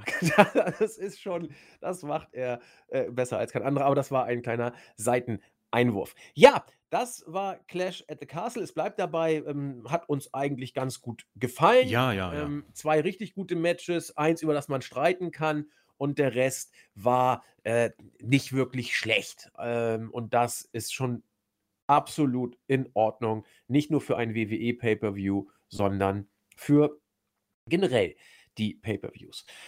Ähm, nicht viel sagen wollen wir über NXT und das auch am letzten Wochenende über die Bühne gegangene Special Events Worlds Collide. Ähm, NXT UK und äh, NXT mit diversen Titelvereinigungsmatches, auch einigen Matches, wo Stars aus dem Main Roster um die Titel antraten, natürlich auch allesamt verloren haben. Das, äh, da haben wir andere Leute für, die die Show besprechen, genau wie All Out auch von unserer AEW-Crew besprochen wurde. Äh, Gibt es ja bei NXT das Team um Julian. Ich weiß nicht, ob sie das Ding noch besprechen oder schon besprochen haben. Also besprochen haben werden sie es, glaube ich, noch nicht. Ob sie es noch tun, weiß ich nicht. Äh, deswegen müsst ihr uns dazu natürlich auch nicht hören. Was ich nur interessant finde, das haben wir auch schon äh, jetzt mehrfach gesehen, dass Worker von NXT, äh, besser gesagt vom Main Roster, auch mal bei NXT auftreten. Fing so an, oder war zumindest eine der Phasen, wo mir es besonders aufgefallen ist, als Dexter Loomis, also Index, quasi wieder vereinigt hat, weil er bei NXT auftrat. Jetzt switchen da auch Worker ins Main Roster und der jüngste Uso trat ja nur auch von NXT sozusagen äh, ja, auf den Weg gebracht bei Clash at the Castle auf. Also diese Interaktion jetzt äh, zwischen Main Roster und NXT Roster, vielleicht fällt es mir auch nur auf und ich übertreibe das mit der Wahrnehmung und es ist gar nicht so schlimm und war vorher auch schon so. Meine ich aber verstärkt wahrzunehmen und fände ich gar nicht so schlecht, die Rosters ein bisschen zu verswitchen.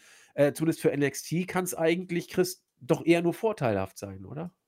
Ähm, denke ich auch. Also ich wollte eigentlich das Event schauen. Es war nämlich auch zu einer Uhrzeit, die man äh, als ähm, ja, respektabel hinnehmen kann. Aber es ist zu viel einfach. Ich schaffe es nicht. Ich komme nicht hinterher. Ich habe ein bisschen was vom Tag Team Match gesehen äh, und vom äh, Triple Threat Match der Damen. Da war ich sehr interessiert, wie man Meiko Satomura den Titel wegnimmt. Man hat es easy gelöst. Man pinnt einfach Blair Davenport. Ähm, Grundsätzlich eine richtig großartige Matchcard. Die Matches selbst ähm, muss ich mir noch anschauen, aber ich kann mir vorstellen, dass es ein äh, lässiges Event war. Dass Tyler Bate verliert, fand ich jetzt nicht so knorke, aber nicht überraschend. Ähm, ja, du hast es angesprochen, auch Finn Balor war äh, bei NXT und du hast auch äh, Dexter Loomis erwähnt. Ich denke, das wird auch wohl Zusammenspiel haben. Ich glaube, dass Shawn Michaels, wenn ich mich nicht irre, die Fäden leitet bei NXT 2.0 und Triple H jetzt beim Main Roster, also die beiden Best Buddies haben jetzt WWE irgendwie im Griff, zumindest creative technisch. Und wenn man sich gegenseitig ein bisschen helfen kann, macht das schon Sinn. Also ich blicke auch sehr ähm, gerne zurück, auch wenn das vielleicht ein bisschen verwässert wird, dadurch, dass es so meine erste ähm, Begegnung mit dir im Podcast war, aber ich blicke sehr gern zurück auf diese NXT Schwarz-Gold Invasion-Ära 2019, wo man den Survivor Series dann dementsprechend aufgebaut hat. Und damals haben sie es richtig gut gemacht. Ja. Ähm, man hat die Champions damals auch sehr stark gehabt. Shayna Baszler damals auch als Champion, das war richtig cool. Und hat eine ihre Matchcard draus gemacht und NXT wunderbar in Szene gestellt, ja.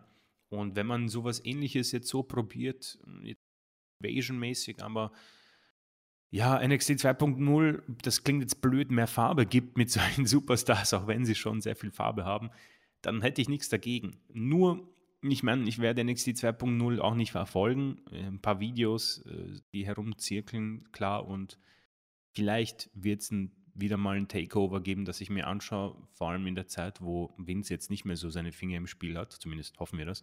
Ähm, dann werde ich vielleicht nochmal einen Blick drauf werfen, aber was für mich schon mal sehr spannend sein wird, wie benutzt du die Ex-NXT-Leute?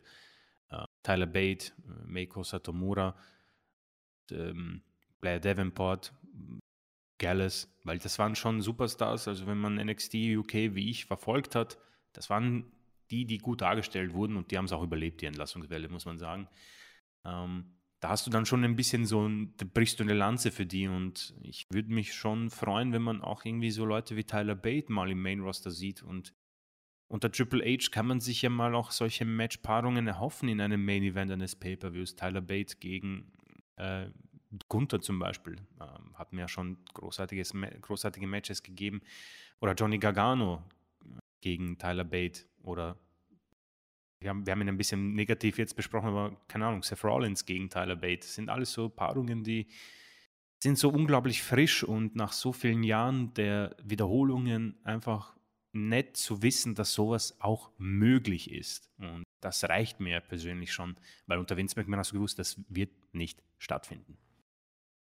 Ja, Damit haben wir auch da kurz den Seitenblick Richtung NXT mal abgeschlossen. Wir wollten auch nicht zu tief da ins Detail gehen, weil wir ja fürs Main Roster eher zuständig sind. Äh, greifen uns die Zuständigkeiten aber so, wie sie uns gerade passen, ohne da den Kollegen natürlich zu sehr äh, die Kompetenzen abzugrasen.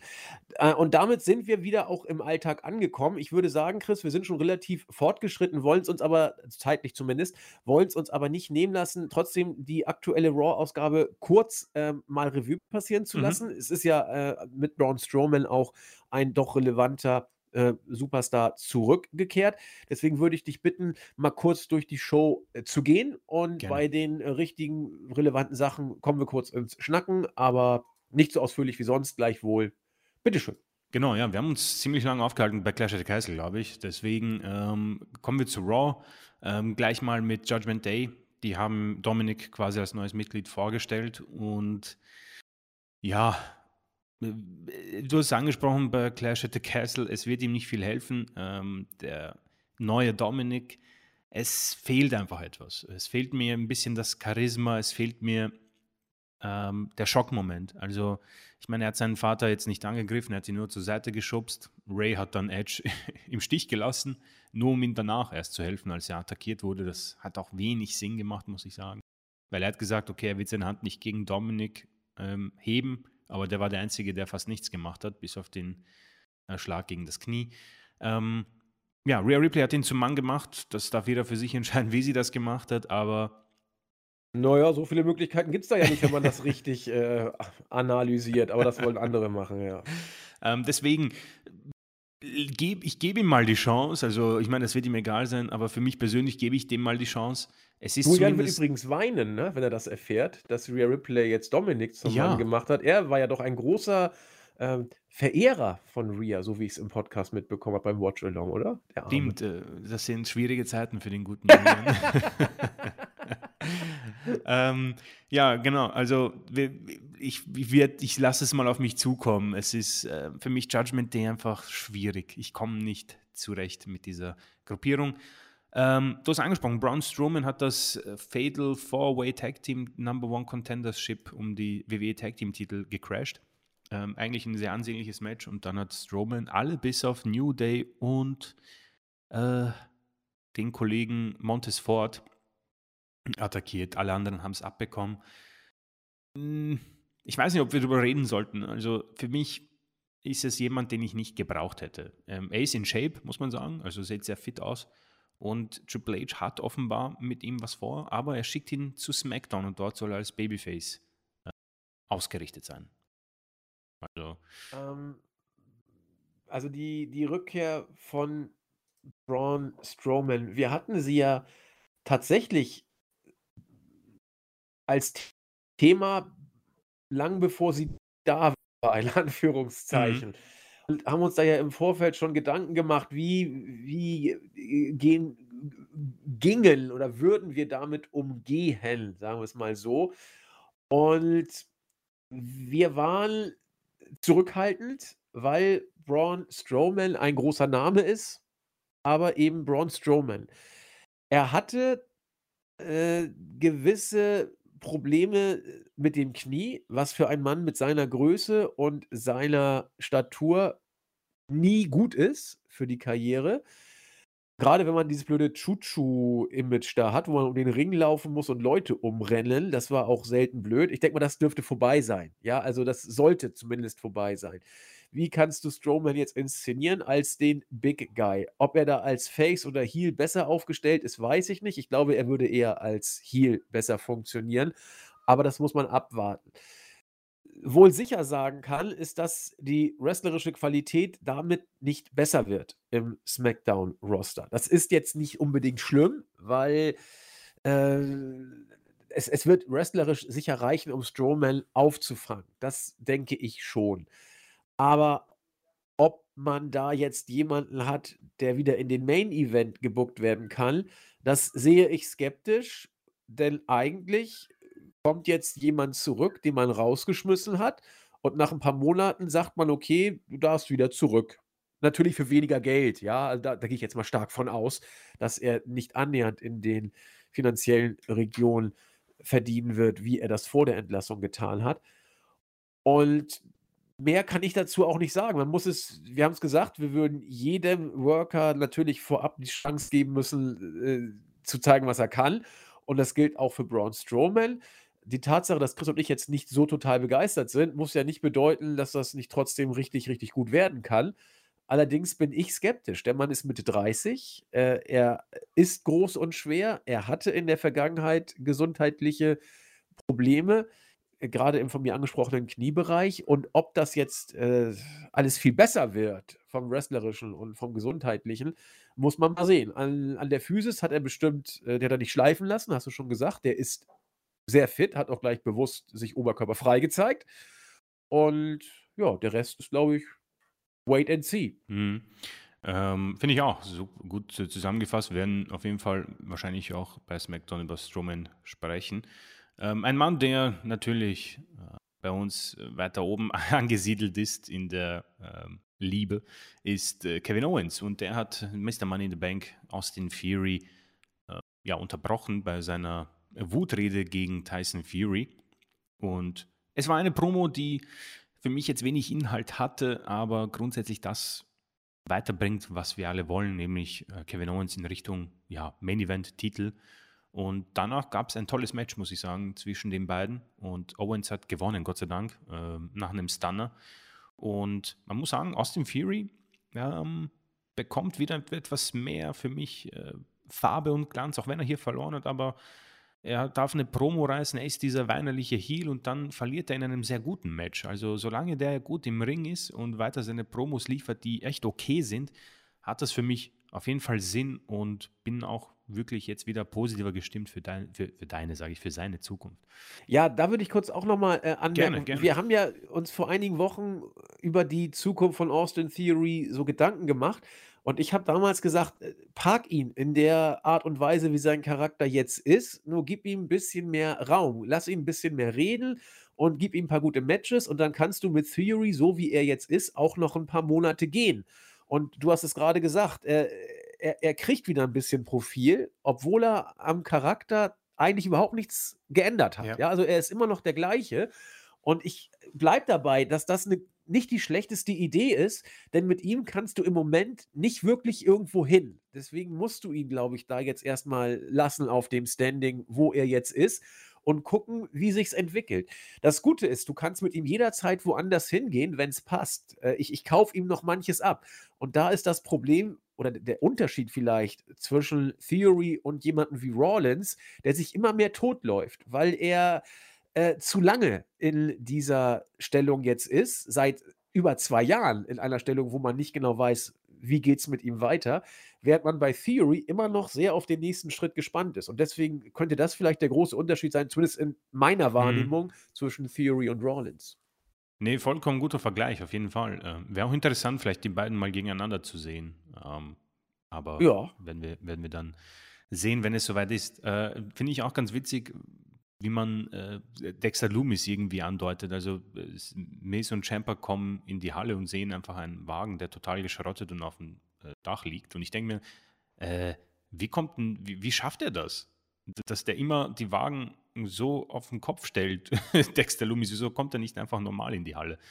Äh, Finde ich irgendwie interessant, wie man ihn darstellt. Ich dachte, das wäre Strowman gewesen, der immer alle Autos ah, ja, stimmt, das vielleicht was. Blieb so ein bisschen offen. Es wurde nicht äh, aufgeklärt, stimmt. Ja. Ja, Damage Control. Sie haben einen Namen und sie haben auch ähm, ihre erste, ja, gemeinsame Promo gehalten. Ähm, ja, ich, es geht besser, sage ich mal. Also es ist im Moment auch eher warm werden noch mit äh, dieser Gruppierung. Ich, ich bin mir nicht sicher genau, was mir fehlt, aber also es bricht mir das Herz, aber Dakota Kai muss noch ein bisschen an Promos arbeiten. Ja, ist blass im Moment, das ja. sehe ich auch so. Ähm, Io, das ist, das ist das. Lass sie, ähnlich wie Asuka damals mit äh, Kyrie Sane, hieß, hieß sie, gell? Ja. Lass sie einfach irgendwie wütend etwas auf Japanisch äh, reinbrüllen ins Mikro, das funktioniert. Also das ist hoffentlich auch nicht irgendwie äh, rassistisch oder sowas, hoffentlich. Also ich finde das, finde ich cool irgendwie, äh, mag ich. Ähm, lass sie, das passt. Und Bailey, Bailey braucht irgendwie noch ein bisschen mehr. Sie ist für mich eigentlich ein, ein, ein, ein Face, kommt mir vor, weil sie attackiert niemanden. Sie hat auch gesagt, du pass auf, Bianca, ich habe dich besiegt ähm, und ich werde mir mein Titelmatch holen, wenn ich ready bin. Es ist Labor Day, ich arbeite heute nicht. Äh, seid froh, dass ich da bin. Und ich so, fair enough, ähm, alles klar. Bianca ist Bianca. Es ist, hat sich nichts verändert. Ähm, man hat Bailey mit Becky ersetzt. Ähm, ist schwierig auch, die, diese Rolle, weil Becky einfach in der absolut, wie Roman Reigns sagen würde, God-Mode war. Aber ich freue mich auf dieses Match und irgendwo hoffe ich auch auf den Titelwechsel. Ähnlich wie bei den Women's Tag Team Gürtel. Ich habe die übergangen. Natürlich haben äh, Raquel Rodriguez und Alia gegen Nikki Ash und Doudrop gewonnen. Ähm, ja, brauchst du nicht. Ist für mich noch immer eine große Fehlentscheidung gewesen von Triple H. Ich hoffe auf einen Titelwechsel nächste Woche und ich hoffe auf einen Titelwechsel bei Extreme Rules, gehe ich mal stark davon aus. Dann reden wir, glaube ich, ein bisschen über eine andere Art von Stable und dann müssen sie einen Stempel weiter aufdrücken. Ich finde aber interessant, dass man hier offenbar entweder etwas korrigieren möchte von WWE-Seite aus oder es vielleicht sogar von Anfang an so geplant hat. Das kann ich noch nicht so richtig entscheiden. Aber unsere Damage Control Tech Team Mädels haben ja gesagt, ja hier, wir wollen übrigens den äh, Gürtel jetzt gerne mal haben. Und by the way, wir sind übrigens nur illegal äh, nicht mhm. zu Titelträgern geworden, weil Dakota war nicht mal die legale. Also alles funktioniert so nicht. Äh, so müssen Heels arbeiten, das ist in Ordnung. Und ich weiß eben nicht, ob man das von Anfang an so inszenieren wollte oder ob man bei WWE jetzt merkt, oh shit, das war nicht so glücklich. Man hat ja angeblich wirklich vor, ähm, Raquel Rodriguez und Alia jetzt hier zu absoluten Superstars zu pushen. Zumindest äh, Raquel Rodriguez, wenn man auf sich zu äh, pushen. Mhm. Passt, wenn man Hunter kennt, wenn man weiß, wie sie bei NXT dargestellt wurde. Ähm, allerdings sollte man sie dann bitte auch singlesmäßig pushen, denn als äh, Tag-Team Champion gehst du da unter. Das muss man einfach so sagen. Und äh, als Stable äh, würde, würde Damage Control die Tag Team Gürtel tausendmal besser stehen als ähm, Raquel Rodriguez, wenn du sie als Singles-Workerin pushen willst. Ja, also ich muss sagen, ich, ich bin überhaupt nicht warm mit Raquel und Alia. Ähm, nee. Also das ist so gar nicht gecatcht. Dieser Titelgewinn, äh, auch nicht, auch nicht dieser Überraschungseffekt. Also nicht, es hat mich nur geärgert. Also das war unglücklich und ich kapiere es noch immer nicht. Also ich verstehe es irgendwie überhaupt nicht. Ja. Ähm, ja, Johnny Gargano wird nächste Woche seine Innenring-Rückkehr nach neun Monaten geben und wahrscheinlich wird es gegen Austin Fury sein. Ähm, ich freue mich drauf, aber ähnlich wie schon bei NXT Schwarz und Gold, Promos sind nicht Johnny Garganos stärkste Seite als Babyface. Als Heel deutlich besser. Das hier ist einfach langweilig. So, ja, ähm, ich werde euch zeigen, dass ich mit den Fischen schwimmen kann. Okay, passt. Super. Also äh, sehr farblos, muss ich sagen. Ja, ja. Da hat aber auch mit Theory auch jemanden, der ihm da die Hosen ausziehen kann, wenn er nicht aufpasst, was äh, Promos ja, angeht. Hat, äh, Theory hat das Promo-Duell damals gewonnen, im, ja. auf, in, in den, ähm, auf der Tribüne quasi. Äh, Damien Priest hat gegen Rey Mysterio gewonnen, nachdem Dominik eingegriffen hat, beziehungsweise auch jedes Mitglied von äh, Judgment Day. Die holen sich ihren Sieg. Es ist konsequent. Das ist das Positive, was ich daran sehe. Ja. Ähm, und nächste Woche wird angeblich Dominik gegen Edge in den Ring steigen. Ich weiß, aber ich glaube nicht, dass das Match stattfinden wird. Dafür hat man das Knie von Edge, glaube ich, zu sehr bearbeitet und wird wahrscheinlich so eine Story Storyline-Sieg für Dominik ähm, booken. Äh, Strowman backstage sagt, er geht zu SmackDown. Ähm, bin gespannt, was er dort machen wird. Wir sehen, dass Riddle ähm, Rollins herausfordert. Rollins hat keinen Bock. Ich auch nicht. Und dann Main Event, genau. Steel Cage Match, United States Championship. Gefällt mir übrigens sehr gut. Ähm, regelmäßige so Verteidigungen und du hältst Bobby Lashley da fit und stark. Und, und wenig Firlefanz drumherum. Genau. Ne? Das, ist, ja. das, das ist wirklich, das, ich hoffe auch, äh, um nochmal Clash at the Castle, dass der Intercontinental-Titel regelmäßig auf der Karte ist, weil Gunther ist unglaublich gut. Ähm, 14 Minuten und es war klar, jeder wartet auf Dexter Loomis. Das hat es vielleicht ein bisschen kaputt gemacht, aber für mich trotzdem wirklich ansehnliches Match für Steel Cage-Verhältnisse. Es ist eine dumme Stipulation. Jeder kennt unsere Meinung dazu. Ähm, Dexter Loomis ist dann ja unter dem Ring hervorgekommen. Das ist halt sein, sein Gimmick, diese Augen, die er aufreißt. Er, er, er, kann es auch. Es passt zu ihm. Ich verstehe, dass man das melkt, diese Kuh. Ähm, nur Äh, ich weiß, man darf im Wrestling eigentlich nicht so viel über solche Sachen nachdenken, aber jetzt hat Dexter Loomis Miss irgendwie einmal gekidnappt und einmal war er hinter in, in seinem Wagen und jetzt hat er ihn wieder mitgenommen. Die Frage ist, was genau ist der, das Ziel von Loomis? Was genau macht er mit ihm? Er hat ihn schon zweimal dort gehabt, wo er ihn haben will. Jetzt hat er ihn wieder mitgenommen. Steht er einfach drauf, ihn zu kidnappen oder zu jagen? Also, das ist so für mich ein bisschen schludrig. Aber es ist das Gimmick von Loomis. Es ist intriguing, wie man im Englischen sagt. Und es ist frisch. Nur, äh, ich habe, glaube ich, gesagt, als er zurückgekehrt ist, Loomis ist so noch ein Überraschungspaket. Aber im Moment tendiere ich eher, dass es mich nicht so mitnehmen wird. Aber ich, ich kann erkennen, es ist so für mich ein Bray Wyatt Conundrum. Ähm, glaube, dass ich es wollen und lieben mag und interessant finde, aber ich kenne mich mittlerweile und weiß, es wird mich irgendwie schnell langweilen. Und das ist so äh, mein Dilemma mit dieser Sache. Grundsätzlich aber wichtig, Lashley gewinnt wird stark dargestellt, United States-Titel im, im, Main Event. Vielen Dank, Triple H. Und dann geht eine Raw-Ausgabe zu Ende, die einfach genau Triple H ist, wie die Wochen zuvor. Die Ratings stimmen, die Show stimmt auch. Ähm, wie gesagt, äh, falls die Leute wieder panisch werden, ihr müsst WWE kritisieren. Ähm, es ist im Moment okay. Ja. Es ist okay. ich ich würde äh, kurz, du hast gesagt, äh, Dexter Loomis, die Geschichte ist äh, intriguing, oder was hast, wie hast du es genannt? Ja, intriguing. In, also, intriguing. Es ist so, also, mal, mal ich, sehen, mal sehen. Ich, ich finde es, äh, äh, also ich, ich kann das verstehen. Ich finde es im Moment an der Grenze zu abfucking, weil ähm, das ist mir alles zu blöd. ich weiß nicht, wie, wie, wie ich es besser sagen soll. Ähm, Dexter Loomis ist so ein Ding, man mag es oder man mag es nicht, glaube ich einfach. Ja, und ja. Äh, da hört es dann bei mir einfach auf. Das ist mir zu, das ist mir zu blöd. Und man sagt ja manchmal auch, okay, manche NXT-Charaktere klappen im Main-Roster nicht und manches, was bei NXT nicht klappte, so richtig klappt im Main-Roster. Wir haben das oft genug gesagt. Ähm, der Drifter war bei NXT so, geht so. Im Main-Roster hat Elias halbwegs funktioniert. Äh, anderes Beispiel, Baron Corbin war bei NXT so geht so und hält sich seit Jahren konsequent im Main Roster, mal so, mal so, aber er ist immer noch da. Er hat auch mit Happy Corbin noch eine Veränderung gemacht. Das soll jetzt nichts heißen, dass er irgendwie ein super Typ da wäre oder ein toller Wrestler. Nein. Aber äh, es hält sich im Main Roster. Und Dexter Loomis, das ist jetzt, finde ich, so, und da bin ich mal gespannt, wie es weitergeht das ist so Hunters Ding, glaube ich. Er, er will Dexter Loomis in die Show packen. Er ist regelmäßig drin, muss man auch sagen. Er wrestelt wenig bis gar nicht, muss man dazu sagen.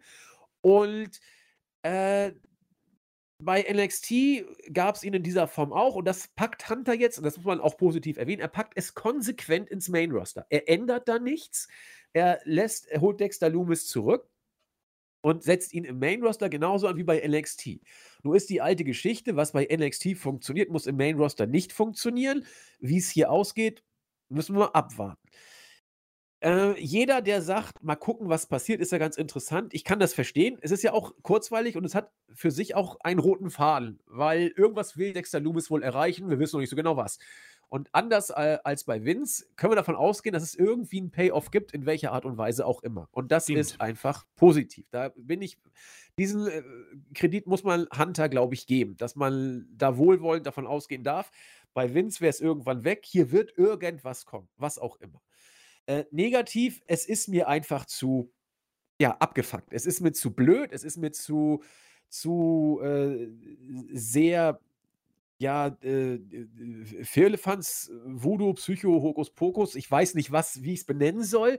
Es ist äh, ein Tick too much. Äh, klar, die Wrestling-Welt ist die Wrestling-Welt und das äh, darf man nie so genau alles hinterfragen. Aber äh, jeder hat seine persönliche, äh, seinen persönlichen Punkt, wo er draw the line, wo er die Linie ziehen muss. Und für mich ist das mit Dexter Loomis ein bisschen drüber. Das ist aber eine private Sichtweise, die man teilen kann oder auch nicht. Ich habe versucht, auch ganz bewusst die positiven Aspekte hier hervorzuheben, die ich auch bitte, bitte äh, wahrgenommen wissen möchte. Und äh, unabhängig davon, wie ich dazu stehe oder wie andere dazu stehen, und das würde ich jetzt als, als das positive Fazit dazu sagen, haben wir etwas, was eine Geschichte ist und was ganz bestimmt irgendwann mal auserzählt sein wird. Wie auch immer. Aber es wird sowas wie einen Payoff geben. Davon gehe ich aus. Und das ist dann schon mal etwas Gutes. Das heißt, auch in dem Schlechten sehe ich hier noch etwas Gutes. Und damit ist Raw immer noch um Längen besser als noch Ja, vor einigen ja, ja. Wochen. Definitiv.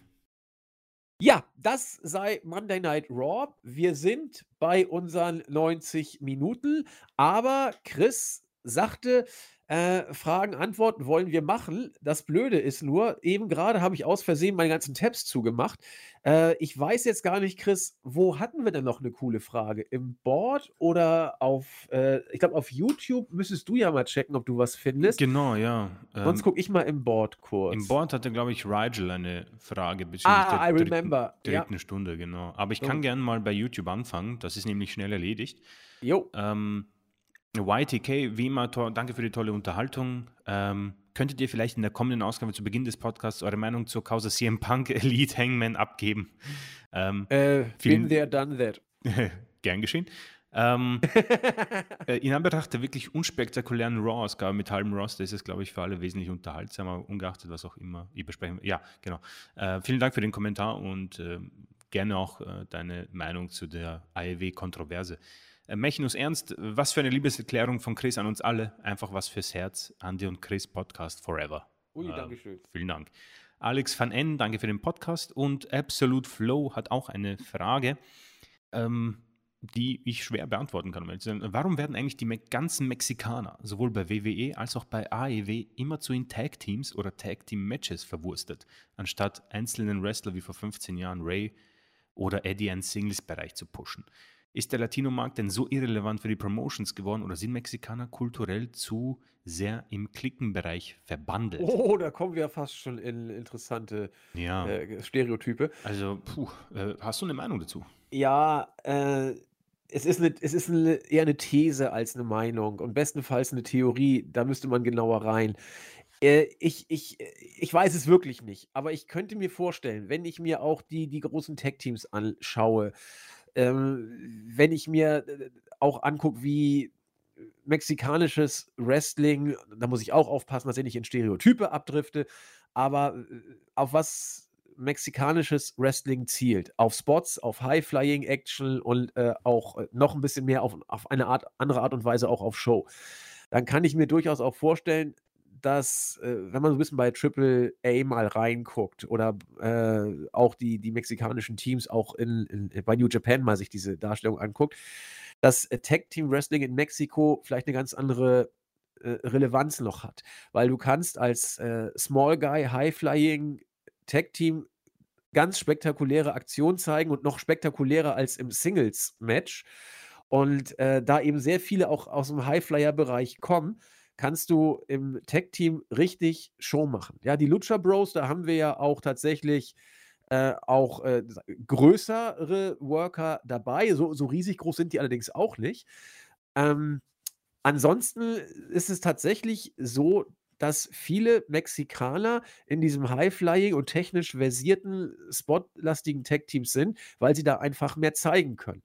Und das mag ein Grund dafür sein, dass äh, das so sein könnte, denn der Latino-Markt, äh, da baggern ja die Ligen seit eh und je dran rum. WWE sucht seit Ewigkeiten. Äh, es mit Alberto Del Rio versucht, hat es mit Rey Mysterio dann in den Ansätzen nachher nochmal wieder versucht.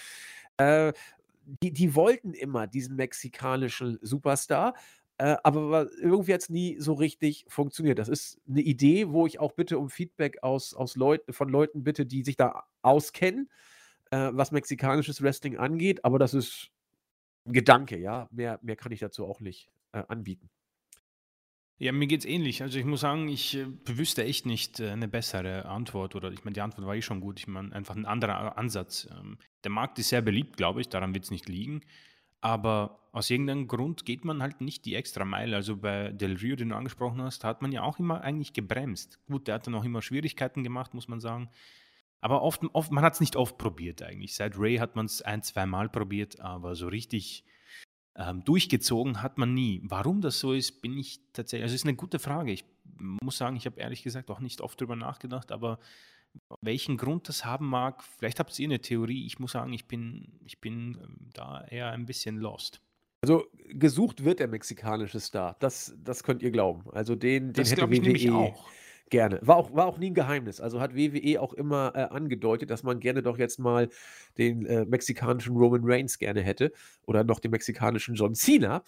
Äh, Weil, äh, ganz kurz, ich meine, man, wenn man so einen Markt findet und man sagt, zahlt sich aus, dann geht man den Weg sehr gern. Ich meine, Jinder Mahal ist für mich das beste Be- Beispiel. Also da ist man die Extrameile gegangen, hat Randy Orton besiegt, den Titel gehalten ähm, und man hat versucht auch mit, äh, mit ihm zu gehen, aber man ist, glaube ich, mit niemandem dann so weitergegangen. Auch Mahal hat man dann halt irgendwann abgebrochen und nicht mehr wieder neu probiert. Also Ja, der, der Markt hat auch nicht das hergegeben, was man gerne gewollt hat, ja, muss man ja, dazu sagen. also Ne? Aber da hat man es tatsächlich versucht. Andererseits gibt es da auch äh, aus äh, anderen Gründen viele Kritik, die sich ja. WWE mit Jin dazugezogen hat. Das äh, wollen wir hier aber nicht weiter äh, ausführen. Ja, damit komme ich ins Board und äh, stelle tatsächlich die äh, von dir schon aufgeworfene Frage von Rigel, der fragt, warum ist es eigentlich so schwierig, die, dritt- die dritte Stunde von Raw zu buchen? Ihr sagt ja selber, dass äh, in der WWE eine Menge Writer angestellt sind. Also die genaue Anzahl kennen wir jetzt natürlich nicht mehr. Zu, W- zu Vinces Zeiten waren es gefühlt 1000. Über das Talent kann man bestimmt streiten, aber ist es deshalb äh, nicht einfach nur faul, dass die dritte Stunde so krass abfällt? Eigentlich heißt eine zusätzliche Stunde doch nur, dass man zwei weitere vernünftig erzählte Fäden braucht und schon müsste die Qualität Mhm. stabil sein. Für mich als Fan ist es halt viel zu lang und ich verzichte ganz. Aber die Kreativen haben doch überhaupt keine Ausrede aller, schaffen wir nicht, da müssten die Leute doch zum Konkurrenz gehen. Ähm, eine Frage, über die man, glaube ich, sehr lange philosophieren kann. Warum ist es so schwierig? Wenn äh, Chris wird dazu mehr sagen können, seitdem Hunter das Ruder übernommen hat, kommt es mir nicht mehr so vor, als ob die dritte Stunde so krass abstinkt, wie es vorher der Fall war. Da würde ich erstmal Chris M- Meinung zu hören und dann würde ich noch weiter dazu ausführen. Wie ist das denn im Moment, seit Hunter da ist mit der dritten Stunde? Stinkt sie immer noch so ab oder ist es äh, äh, besser geworden? Äh, Sie stinkt definitiv nicht ab, einfach weil äh, gutes Wrestling dabei ist. Aber man Ja. muss, man merkt schon an, dass, haben wir glaube ich auch angesprochen, er, er wirkt etwas verloren, wenn die dritte Stunde anfängt. Also wir haben uns, wir haben uns ja darüber unterhalten, warum, ähm, warum der Main Event nicht, also der United States Titel nicht im Main Event war und dann random äh, Styles gegen Miss äh, im Main Event ist. Vielleicht einfach wegen Loomis damals seiner Rückkehr, aber das hätte man ja ganz anders machen können. Ähm, deswegen kann ich definitiv sagen, äh, deutlich besser. Also, ich meine, man hat es ja mit dem Raw Underground probiert damals und das war ja auch Oh. gar nichts. Das, ein Schaudern geht durch, die, durch den Raum. Äh, aber deutlich besser unter der Triple H-Leitung. Aber man merkt schon, dass er irgendwie, glaube sich schon schwer tut. Aber ich kann mich hier auch irren. Also, ich habe keine Ahnung. Also ich glaube nämlich auch, dass es seit Hunter besser geworden ist. Und äh, dann, wenn man das so jetzt in Rechnung stellt, dass es schon etwas besser geworden ist, dann kommt, finde ich, zum Tragen, was Rigel in seiner Frage gestellt hat. Für mich als Fan ist es halt viel zu lang. Und ich glaube, in diesem Satz äh, steckt ein bisschen vielleicht auch die Antwort drin, warum Ja. die dritte Stunde, sag ich mal, grundsätzlich äh, abfällt. In jedem Fall wohl fällt sie gefühlt ab, weil drei Stunden Wrestling, Sports Entertainment sind eben verdammt lang. Und äh, die Pay-per-Views fließen bei uns am besten so bei zweieinhalb Stunden, kann man sagen. Und das sind Pay-per-Views, wohlgemerkt, Special Events. Wenn du im Fernsehen eine Raw-Ausgabe hast, die drei Stunden geht, dann hast du viel TV-Material dabei und dann bist du nach zwei Stunden müde und dann fühlt sich vielleicht auch das, was in der ersten Stunde noch ganz gut daherkam, in der dritten Stunde so an wie, oh, habe ich doch so oder so ähnlich schon zwei Stunden lang gesehen. Dass also die gefühlte Qualität auch äh, wohl abfällt, auch wenn äh, ansonsten sie objektiv, wenn es sowas überhaupt gibt, objektiv vielleicht nicht abfallen mag. Das heißt, da spielt wohl auch so ein bisschen die Länge der Zeit an sich eine gewisse Rolle, äh, was meine Theorie dazu ist. Das heißt, wenn die äh, Qualität konstant bleibt, drei Stunden auf gleichem Level, dass du dann die dritte Stunde nach zwei Stunden Raw irgendwie sagst, oh, puh, jetzt wird es aber doch anstrengend, wenn du nicht gerade eine richtig geile Schocksituation hast und die kannst du ja auch nicht jede Woche bringen. Das wäre dazu meine Theorie, Chris. Äh, ja, du, du, vollkommen richtiger Punkt von dir angesprochen. Ähm, die Aspekte, die so wichtig sind bei dem, ähm, ist das auch eine, eine, eine, eine Grenze, die Triple H hat von USA Network A und B. Wie sehr kann man etwas noch gut machen, wenn es einfach zu viel ist? Also ich persönlich wüsste nicht, ob ich ähm, einen Drei-Stunden-Film auch so locker durchschauen könnte. Der müsste schon wirklich sehr, sehr gut sein. Ich nehme mal ein Beispiel. Ähm, äh, oh Gott, äh, Robert De Niro, El Pacino, Irishman, ne? Irishman zum ja. Beispiel. Ne?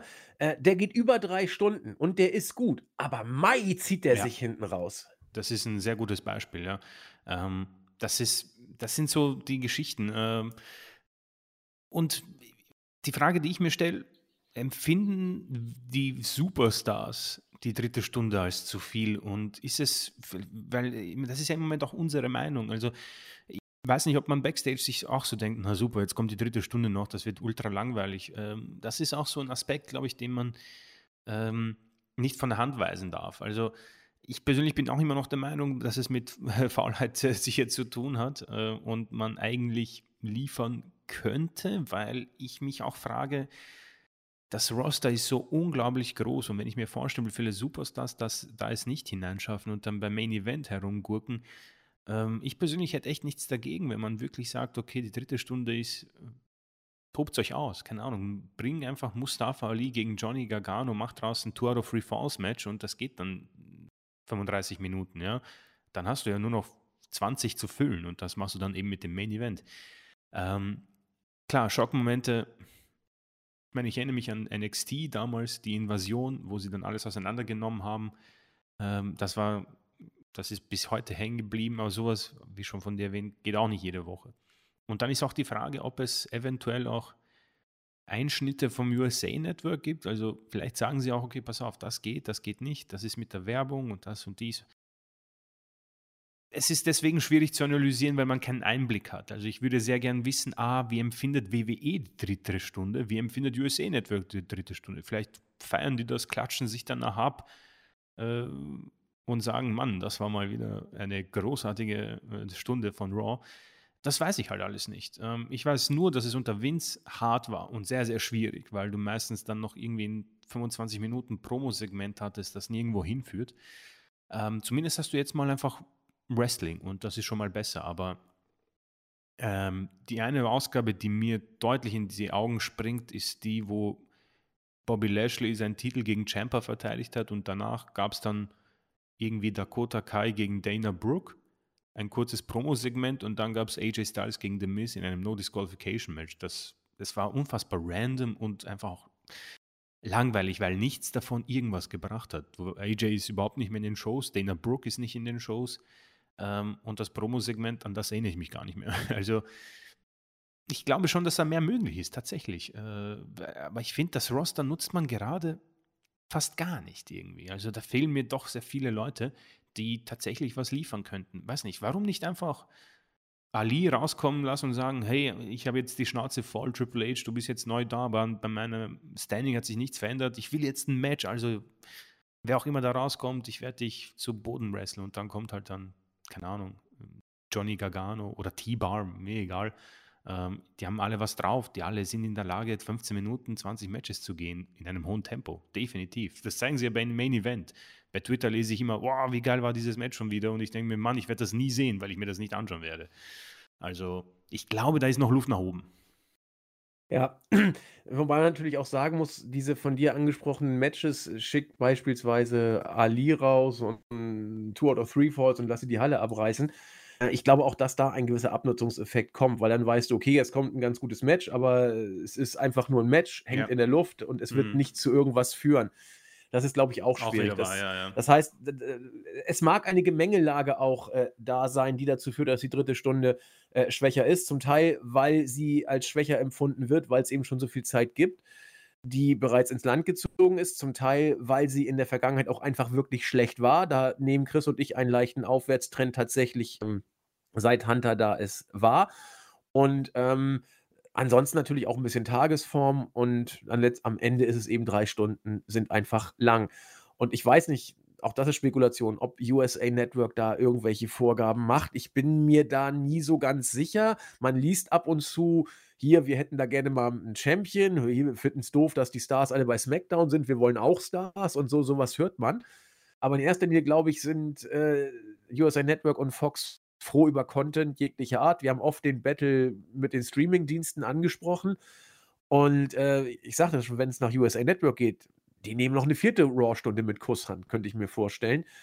Und deswegen müsste man abwarten, wie groß die Einflussnahme vom Sender ist. Ich glaube, sie ist eher überschaubar, solange da der Content da ist und die dritte Stunde nicht wirklich abstinkt und man etwas hat, was exclusive ist. Äh, aber das ist ein anderes Thema, das ich hier nicht weiter vertiefen möchte. Und ich hoffe, Rigel, wir haben die Frage da entsprechend beantwortet. Ansonsten gerne nochmal nachstellen. Wir können im Board schreiben oder bei der nächsten Woche es wieder aufgreifen. Haben wir es für heute geschafft? Ihr habt euch jetzt auch das Ende redlich verdient. Wir sind äh, fast bei einer Stunde 45 Minuten angekommen. Das ist wirklich too much. Andererseits, wenn Chris und ich uns äh, nur einmal die Woche hören, dann nehmen wir da auch uns alle Zeit, auf die wir Lust haben. In diesem Sinne sind wir fertig, sind gespannt auf eure Kommentare, wenn ihr was dazu sagen wollt. AEW ist ja nun wirklich äh, Hardcore, was da gerade abgeht. Und äh, ich denke, damit ziehen wir uns für diese Woche zurück. Ihr wisst ja, wenn irgendwie was ganz Schlimmes passiert, machen wir uns Gedanken über einen Special-Podcast. Muss, glaube ich, aber bis auf weiteres nicht sein. Es sei denn, es kommt noch irgendwas, was wir hier gar nicht sehen. Das, damit wäre ich am Ende und gebe dir die abschließenden Worte. Äh, vielen Dank. Ja, eine sehr coole Ausgabe, muss ich sagen. Da waren ja viele verschiedene Aspekte dabei, viele Themen. Und ich muss auch zugeben, äh, vieles, was eigentlich eine eigene Folge verlangt, muss man sagen. Also CM Punk und AEW, das ist eigentlich eine ganze Folge. Und auch muss ich sagen, dieses ganze Thema um die dritte Stunde finde ich unfassbar spannend. Deswegen habe ich auch die Frage sehr gern aufgenommen. Eine sehr gute Frage, weil man einfach unfassbar viele Aspekte hat. Deswegen hoffe ich, wir konnten das einigermaßen für euch ähm, ja, beantworten, in Anführungszeichen. So richtig immer beantworten kann man ja, glaube ich, gar nichts. Ähm, ich freue mich auf jeden Fall auch schon auf die nächste Woche und äh, wünsche euch irgendwie alles Gute. Bleibt weiterhin gesund. Vielen Dank fürs Kommentieren. Vielen Dank nochmal, dass ihr beim Watch Along dabei wart und stellt gerne weiterhin Fragen, denn die sind wirklich in letzter Zeit äh, top. Richtig coole Fragen, äh, wo ich halt ab und zu an meine Grenzen komme mit dem mexikanischen Topstar zum Beispiel. Habe ich lange nicht drüber nachgedacht. Das sind so die Aspekte. Ähm, die einen freuen und auch äh, überraschen und zum Nachdenken anregen. Genau so sehe ich das auch. Wir freuen uns immer riesig, wenn da Fragen kommen. Und äh, ihr merkt ja, wir gehen da auch immer gern drauf ein und wollen das auch nicht so abtun. Deswegen fühlt euch gerne animiert und ermuntert. Damit sind wir fertig, wünschen euch jetzt schon mal einen äh, ja, restlichen äh, schönen Wochenausklang, beziehungsweise ähm, ja, wenn das heute Abend am Mittwoch kommt, noch eine schöne restliche Woche. Ja, wir haben noch ein bisschen was zu tun. Und ansonsten, ihr wisst ja, hören wir uns ganz bald wieder. Nächste Woche sind wir dabei. Macht es gut. Bis denn. Tschüss. Ciao.